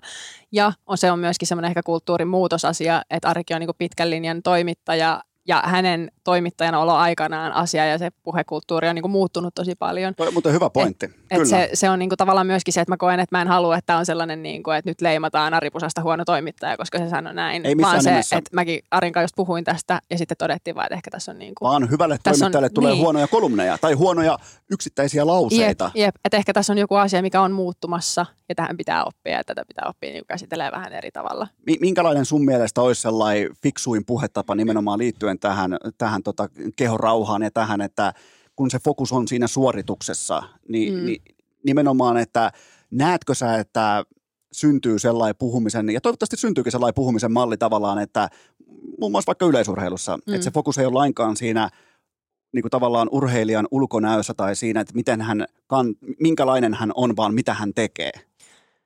Niinpä, että sehän tässä on niin kuin mun mielestä se kaikkein vaikein asia, että jos miettii niin kuin mua, että mä oon saanut mun painosta kehokoostumuksesta niin kuin aika niin kuin rajua kritiikkiä sanotaan vuosina 2018-19. Ja nykyään tavallaan se, se ero, vaikka mikä mulla mun painossa, on niin kuin todella pieni verrattuna siihen, että mikä se palautteen ero on. ja, ja semmoinen jotenkin, että, että jos sanotaan jollekin urheilijalle tulisi vaikka joku suuri muutos nopeassa ajassa, ei mikä näkyy selkeästi päällä, että tuolla on vaikka 10 kiloa til tai 10 kiloa pois, Joo. niin se, että siihen ennen kuin siihen tarttuu, niin pitäisi tiedostaa se, että siinä voi olla sata syytä, mistä se johtuu. Kyllä. Että sekin, että, että jotenkin, että jos joku- joltain vaikka lähtee painoa tai tulee painoa, niin se tuskin on vaan siitä, että no se nyt ei ole jaksanut katsoa, mitä se syö. se on ja- aika harvoin se asia. Ja sitten siihen niin kuin tavallaan siitä kirjoitetaan ja siitä puhutaan niin kuin se olisi yksinkertainen vain tehtävä asia. Ja jos Se, on, siinä on niin monta nyanssia, että mistä se, mistä se sitten johtuu. mä, annan, mä annan sulle hauskaa, tai ei tässä nyt sinällään ole Mm. Mitään hauskaa tässä koko segmentissä, mutta NHL-jääkiekossa muun muassa, vaikka kun tulee veteraanipelaajia koppiin, mm. Niin aluksi se sellainen niin sanottu faijamasu, se voi olla vaikka niinku aluksi mediassa faneilla muualla, se voi olla vähän niinku mm. Mm. ylimääräistä, mutta kun tulee Stanley Cup, sen jälkeen se on kokemusta. Tuolla on, on kokemus, toi, on, toi, Jep. toi, toi kroppa on täynnä sellaista niinku faija-lihasta, toi on niinku Jep. vahvuutta, niin se, se on Niin. jännästi, miten narratiivi useimmiten myös muuttuu sen tulostaulun mukaan. Siis sepä se, että jotenkin toi on tosi vaikea. Siis sanotaan, että mä toivoisin, että siitä osattaisiin puhua niin kuin, niin, niin kuin ketään satuttamatta tietyllä tavalla. Kyllä. Mutta sitten jos mä mietin itse, että mä olisin toimittaja, en mä tiedä osaisinko mä. Et ehkä mä, koska sitten en mä usko sitten ehkä journalismissa siihenkään, että kierrellään ja kaarellaan sellaiset aiheet, mitkä voi ehkä vähän osua. Kyllä, joo, Et ja, eihän sekään toimi, mutta, mutta tota, varsinkin sitten jos mietitään niin kuin naisyleisurheilua ja vaikka meidän kisaasuja, niin se on aika raaka niin kuin kenttä. On, Et- on. Se on, se on siis to, todella, todella raaka ja, ja välillä, välillä tuntuu hurjalta, kun siellä urheillaan lähinnä niin kuin bikineissä. Ja Mm. nimenomaan se, että kuinka nyky tv ja mistä kulmista kuvataan, mm. Millä hetkellä ja kaikki tämä, niin se on, se on raaka maailma. Ja mitä ohjaaja ottaa mukaan, niin Jep. se on, se on kova. Se on, siellä tulee sellaisia hetkiä varmasti, missä itse tuntua koetellaan. On se joo, ja jotenkin ehkä sitten niissä niinku kisavaatteissa esimerkiksi, niin kyllähän niinku aina toivoisi, että olisi mahdollisimman paljon hyviä vaihtoehtoja, jokaisella olisi niinku mukava olo tavallaan mennä kisoihin suurin piirtein, että ihan sama missä kulmassa on kamera, niin voisi olla sinut sen kanssa, mitä sulla on päällä tai miltä, itse niin näytät. Mutta sitten just ehkä se, että ei tuota sitä arvoa sille suoritukselle sen kautta, että miltä näyttää. Et se, oli, se oli ehkä jotenkin, mun, musta tuntuu, että se niin alensi mun kultamitalin kiiltoa siinä, että kun sanotaan, että no kyllä sillä nyt menee, kun sillä näkyy sixpackia enemmän kuin ennen. Okei, Sitten niin, mä se- vaan silleen, että, niin, että ei ole siksi, että olisin kehittynyt tai ei, ei ole siksi, että olisin nopeampi tai ei ole siksi, että olisin ö, oppinut hallitsemaan hermoja, niin paremmin vaan sieltä tulee se, että no kun se on, näyttää kireämmältä. Okei, niin että sanoin, ne, no, ne, ne, ei ollut saanut, ne ei ollut saanut briefausta siitä, että se on nopeampi, se on vahvempi ja se hy- hyppää seivästä paremmin. Niin, ei, ei, Ja- ei ollut mennyt ur- memo. Urheilu, urheilukästä on nyt saanut sen memon. Mä oon sen tiimoilta, mutta hei, mulla on vielä viime, ihan, laitetaan, laitetaan seipäät säkkiä ja lähdetään kotiin päin, mutta mulla on mielenkiintoinen tarina vielä tähän ihan loppuun. Mä olin Pikku Taavetin kanssa, tota, äh, tota, me oltiin tuolla Salppurilla lenkillä, meillä on sellaiset juoksuvaunut ja me käytiin lenkillä ja sen jälkeen mentiin syömään pilttiä tuohon missä nyt on muun muassa Kalevan kisat, siis urheilustadikan ku- kupeeseen mentiin syömään pilttiä, niin siinä oli siis, sanotaanko, heitetään nyt hatusta vaikka 10-14-vuotiaiden tyttöjen erilaisia lajeja. Oli muun muassa vaikka pituushyppyä, oli estejuoksua, tällaista, niin valehtelematta seiväshypyssä, siis varmaan 15, siis ihan älytön määrä osallistujia, niin mun oli pakko pohtia, koska mä oon mä aina sivusilmän mielellään katon, kun on vaikka sitten junnujen urheilu, on vaikka lätkää, futista, yleisurheilu, mitä tahansa. Mä tykkään niin katella vaan, että, että vaikkapa, että mitkä lajit on suosittuja, niin mun on pakko sanoa, että en mä nyt ihan joka päivä ole nähnyt, että seiväshyppypatjat otetaan pressua pois. Niin mitä arvelet, kuinka paljon tästä on Vilma Murtoa nimenomaan tästä ilmiöstä? Toi on aika semmoinen nöyräksi vetävä huomio siinä mielessä itsellekin, että kyllä mä oon esimerkiksi tänä kesänä niin kuin ei ole kahden käden sormissa laskettava määrä viestejä ja videoita vanhemmilta, että meidän tyttö vaati päästä seiväspaikalle ja tässä on hänen ensimmäinen kilpailuhyppynsä. Kyllä. Ja mä oon vähän, että et, et mitä ihmettä. ne, ne haluaa olla seuraava Vilma. Ni, no niin, Siinä, kuulemma missä, kotona missä mä sanoo. olla seuraava Selänne tai Niin. Saku Koivu. Niin, niin se, se on, se on niinku ihan superhieno, mutta kyllä mä toisaalta on itse myöskin samankaltaisen niinku ilmiön tuote myöskin, että et mä oon nähnyt, että Minna Nikkanen on Suomen kärkiurheilijoita ja on tavallaan semmoinen meidän niinku, nimenomaan naisten seiväsypyn pioneeri. Niin jos ei mulla olisi ollut sitä tavallaan esimerkkiä siitä, että tätä voi niinku tolla tasolla tehdä ja joku voi olla noin hyvä, niin eihän mä tätä varmaan olisi tajunnut itsekään tehdä. Et sinänsä ymmärrän, ymmärrän ilmiön kyllä kovinkin, Ja, ja, kovinkin ja mun mielestä on todella tärkeää jälleen kerran nuoleskelematta totean vaan, että kun tällaisia ilmiöitä syntyy, kuten vaikka naisten seiväshyppy, niin mun mielestä on todella tärkeää, että se, se kruunun jalokivi, kuten sinä, niin se on tervepäinen ihminen siellä nimenomaan olemassa siinä esikuva-asemassa. Toi- Toivon, että sanotaan, jos urheilukaalaa miettii sitä esikuvapalkintoa, niin mä en sitä kovin kevyesti ota, että sellaisen esikuvapalkinnon on saanut tai on kuullut, kuullut puhuttavan minusta niin, että, että on, on hyvä esikuva nuorille. Että kyllä se on niin kuin mulle, mulle tosi tärkeä juttu ja on siitä tosi otettu. Ja, ja toivon myöskin niin kuin pysyvä, pysyväni sellaisena, että niin voi sanoa jatkossakin. Niin, ja, ja, ja aivan ja nimenomaan tämä kaikki ai- aitous ja, ja tämä, että nythän mun ei tarvitse enää sua nuoleskella, koska sä oot ollut jo urheiluketjun vieraana. niin mä oon ihan just lähdössä. mä voin kehua su, niinku ummet ja lammet vielä, nyt, nyt se niinku enää. Mutta mä vaan totean, mä, mä tykkäsin siitä, ja ylipäätään se, että mitä te olette tehnyt, muun muassa lähinnä eturintamassa Topin kanssa. Totta kai Mm. Reetta, kaikki kumppanit, mutta nimenomaan sellainen tietty, niinku, että tämä tässä on urheilua, toi tuolla on elämää. Että niinku, Mm. et, et, hei come on. Että tämä on aika mukavaa, tämä on etuoikeutettua olla täällä. Tämä on aika kivaa, kun tähän saakka monestikin jo ennen Iivon ensimmäistä hymyä, se oli varmaan 20 kuusi, kun se hymyili ekan kerran. Kun se tajusi, että itse asiassa tämä onkin aika kiva tämä ammatti. Tästä tulee rahaa Mm. ja, ja tässä saa niinku laittaa itseään punaiselle alueelle ja, ja, ja voittaa silloin tällöin. Niin, niin mun mielestä on Niin. kiva, että nykypäivän suomalainen myös yksilöurheilija kaiken mökötyksen jälkeen, niin te nautitte siellä, teillä on kivaa. Siis mä en usko siihen mökötykseen yhtään. En mäkään. Et, et sanotaan, että minä, minä Topi ja myöskin Reetta kuulutaan hyvin paljon siihen kategoriaan, että miksi kaikki kitisee koko ajan. Ihmetellään vaan sitä, kun tämä on tarkoitus olla niinku kivaa. Niin, niin. tää- Tää on niinku, tää on nimenomaan tää on etuoikeutettu asema. Ei tämä aina ole helppoa, eikä tämä aina kivaa, mutta sanotaan, että tämä on niinku pohjimmiltaan niin etuoikeutettua ja niinku semmoista siis hauskaa Niin, touhua. Niin mitä hittoa täällä sitten ollaan, Mietin niinku, nyt lapsu- me muristaisi tuolla sitten Lapsuuden rakkauden, eli seipään kanssa ajelee pitkin pitäjiä ja hyppää ja käy Niin. Lontoossa, näkee eri paikkoja, voittaa mm. kultaa tuolta, München kaikki, kohta Pariisi, Budapest, niin, niin mietit nyt, mihin seiväs on vienyt sut. Siis no, nimenomaan, että kyllä mulla on ainakin tosi iso niin kuin vaan tavallaan kiitollisuus tätä ensimmäistä ammatinvalintaani kohtaan, että mitä siitä on, niin kuin, mitä siitä on oppinut ja tavallaan niin kuin, kyllähän tästä nyt saa lop- lopun elämäkseen niin kuin evä- eväitä ja kokemuksia ja muistoja ja kliseisesti kaiken näköistä, mutta, mutta niin kuin, että eihän, eihän tämän hauskempaa duunia ole. Sääli, että tämä pitää jäädä eläkkeelle joskus 30 Mut mu- muista, että susta voi tulla sitten vaikka katkeroitunut toimittaja, tai jos menee Sanoppa oikein päin muuta. persettä, niin aina voi Niin. tulla podcastaja. Niin aina voi Se on, se on se, ihan se siellä lattian tuntumassa, niin se on se viimeinen satama, on se podcastaaminen. Mutta äh, ihan viimeinen kysymys, mistä Vilman tarinaa voi seurata? Instagram, on, onko muita, mitä suosittelet, mitä kanavia suosittelet? Instagramia minä päivittelen. En ole tehnyt OnlyFansia, vaikka sieltä kuulemma hyvät tilit saisi, mutta... Mutta- harkinnut? Siis mä keskustelin, tämä on ihan mielenkiintoinen keskustelu oikeasti. Puhuin Alicia Newmanin kanssa. Lontoossa, joka tekee siis ihan oikeasti hyvää Joo, tiliä. OnlyFansissa. Niin, niin tota, sä- hän, hänen puheiden mukaan, niin eihän se hölmö idea ole oikeasti. Siis sehän on siis, jos puhutaan OnlyFansista ja TikTokista ja seiväshypystä, niin se Jep. on, se on match made in heaven. Jep, se on siis todella esteettinen ja mukaansa tempaava. Ja nyt ei puhuta siis, normaalisti kun puhutaan OnlyFansista, niin helposti ajatellaan, että okei, toi on tuolla pornoa. Ei, Jep. vaan nimenomaan pelkästään faneille maksua vastaan suoritettuja tavallaan sisältöä. Siis Siitä on ni, kyse. nimenomaan, siis sanotaan, että Suomessa on todella erilainen klangi OnlyFansissa kuin jollain, jollain muu, jossain muissa maissa. On, on. Tää se on Mut pelkkää pornoa. Niin, jep. Mutta sanotaan, että mä oon todella tyytyväinen tuolla mun Instagram-alustalla. Okei. Et, et, tota, mä en uskalla enää varmaan twiitata, kun sit se on aina iltalehdessä, että jyrähti jostain. Sitten mä oon todennut, että ehkä mä nyt vaan oon sit Instassa. Jyrähdys, se on kyllä hyvä, mutta toi on tota, eli OnlyFans tulee vasta Budapestin jälkeen. Tai uran jälkeen. no ei, ei ole suunnitelmia Okei. sinne, sinne su- suunnata. Mutta siis tarkoitin vaan lähinnä, että Instagram on oikeastaan ainoa, ainoa tota, kanava, missä, missä on aktiivinen. Onko, onko jotain terveisiä urheilukästin kummikuuntelee vielä näin yleisurheilun MM-kisojen alla?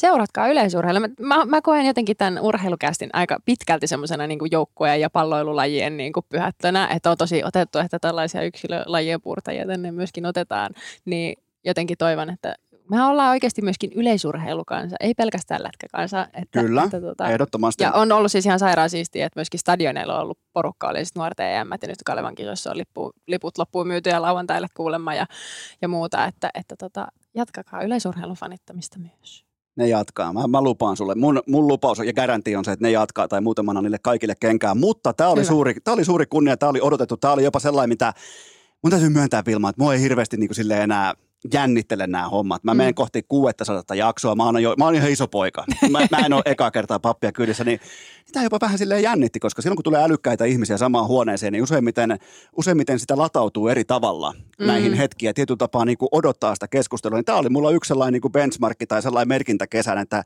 kumpa tämä päivä koittaisi ja nyt se koitti. Nyt se koitti. Pitkään, pitkään sitä tähdättiin, mutta Kyllä. onneksi Kalemankisat oli Ja nyt me ollaan niin tässä, joten kiitoksia ja kaikkea Kiitos. parasta Budapestiin sekä Pariisiin Vilma Murto.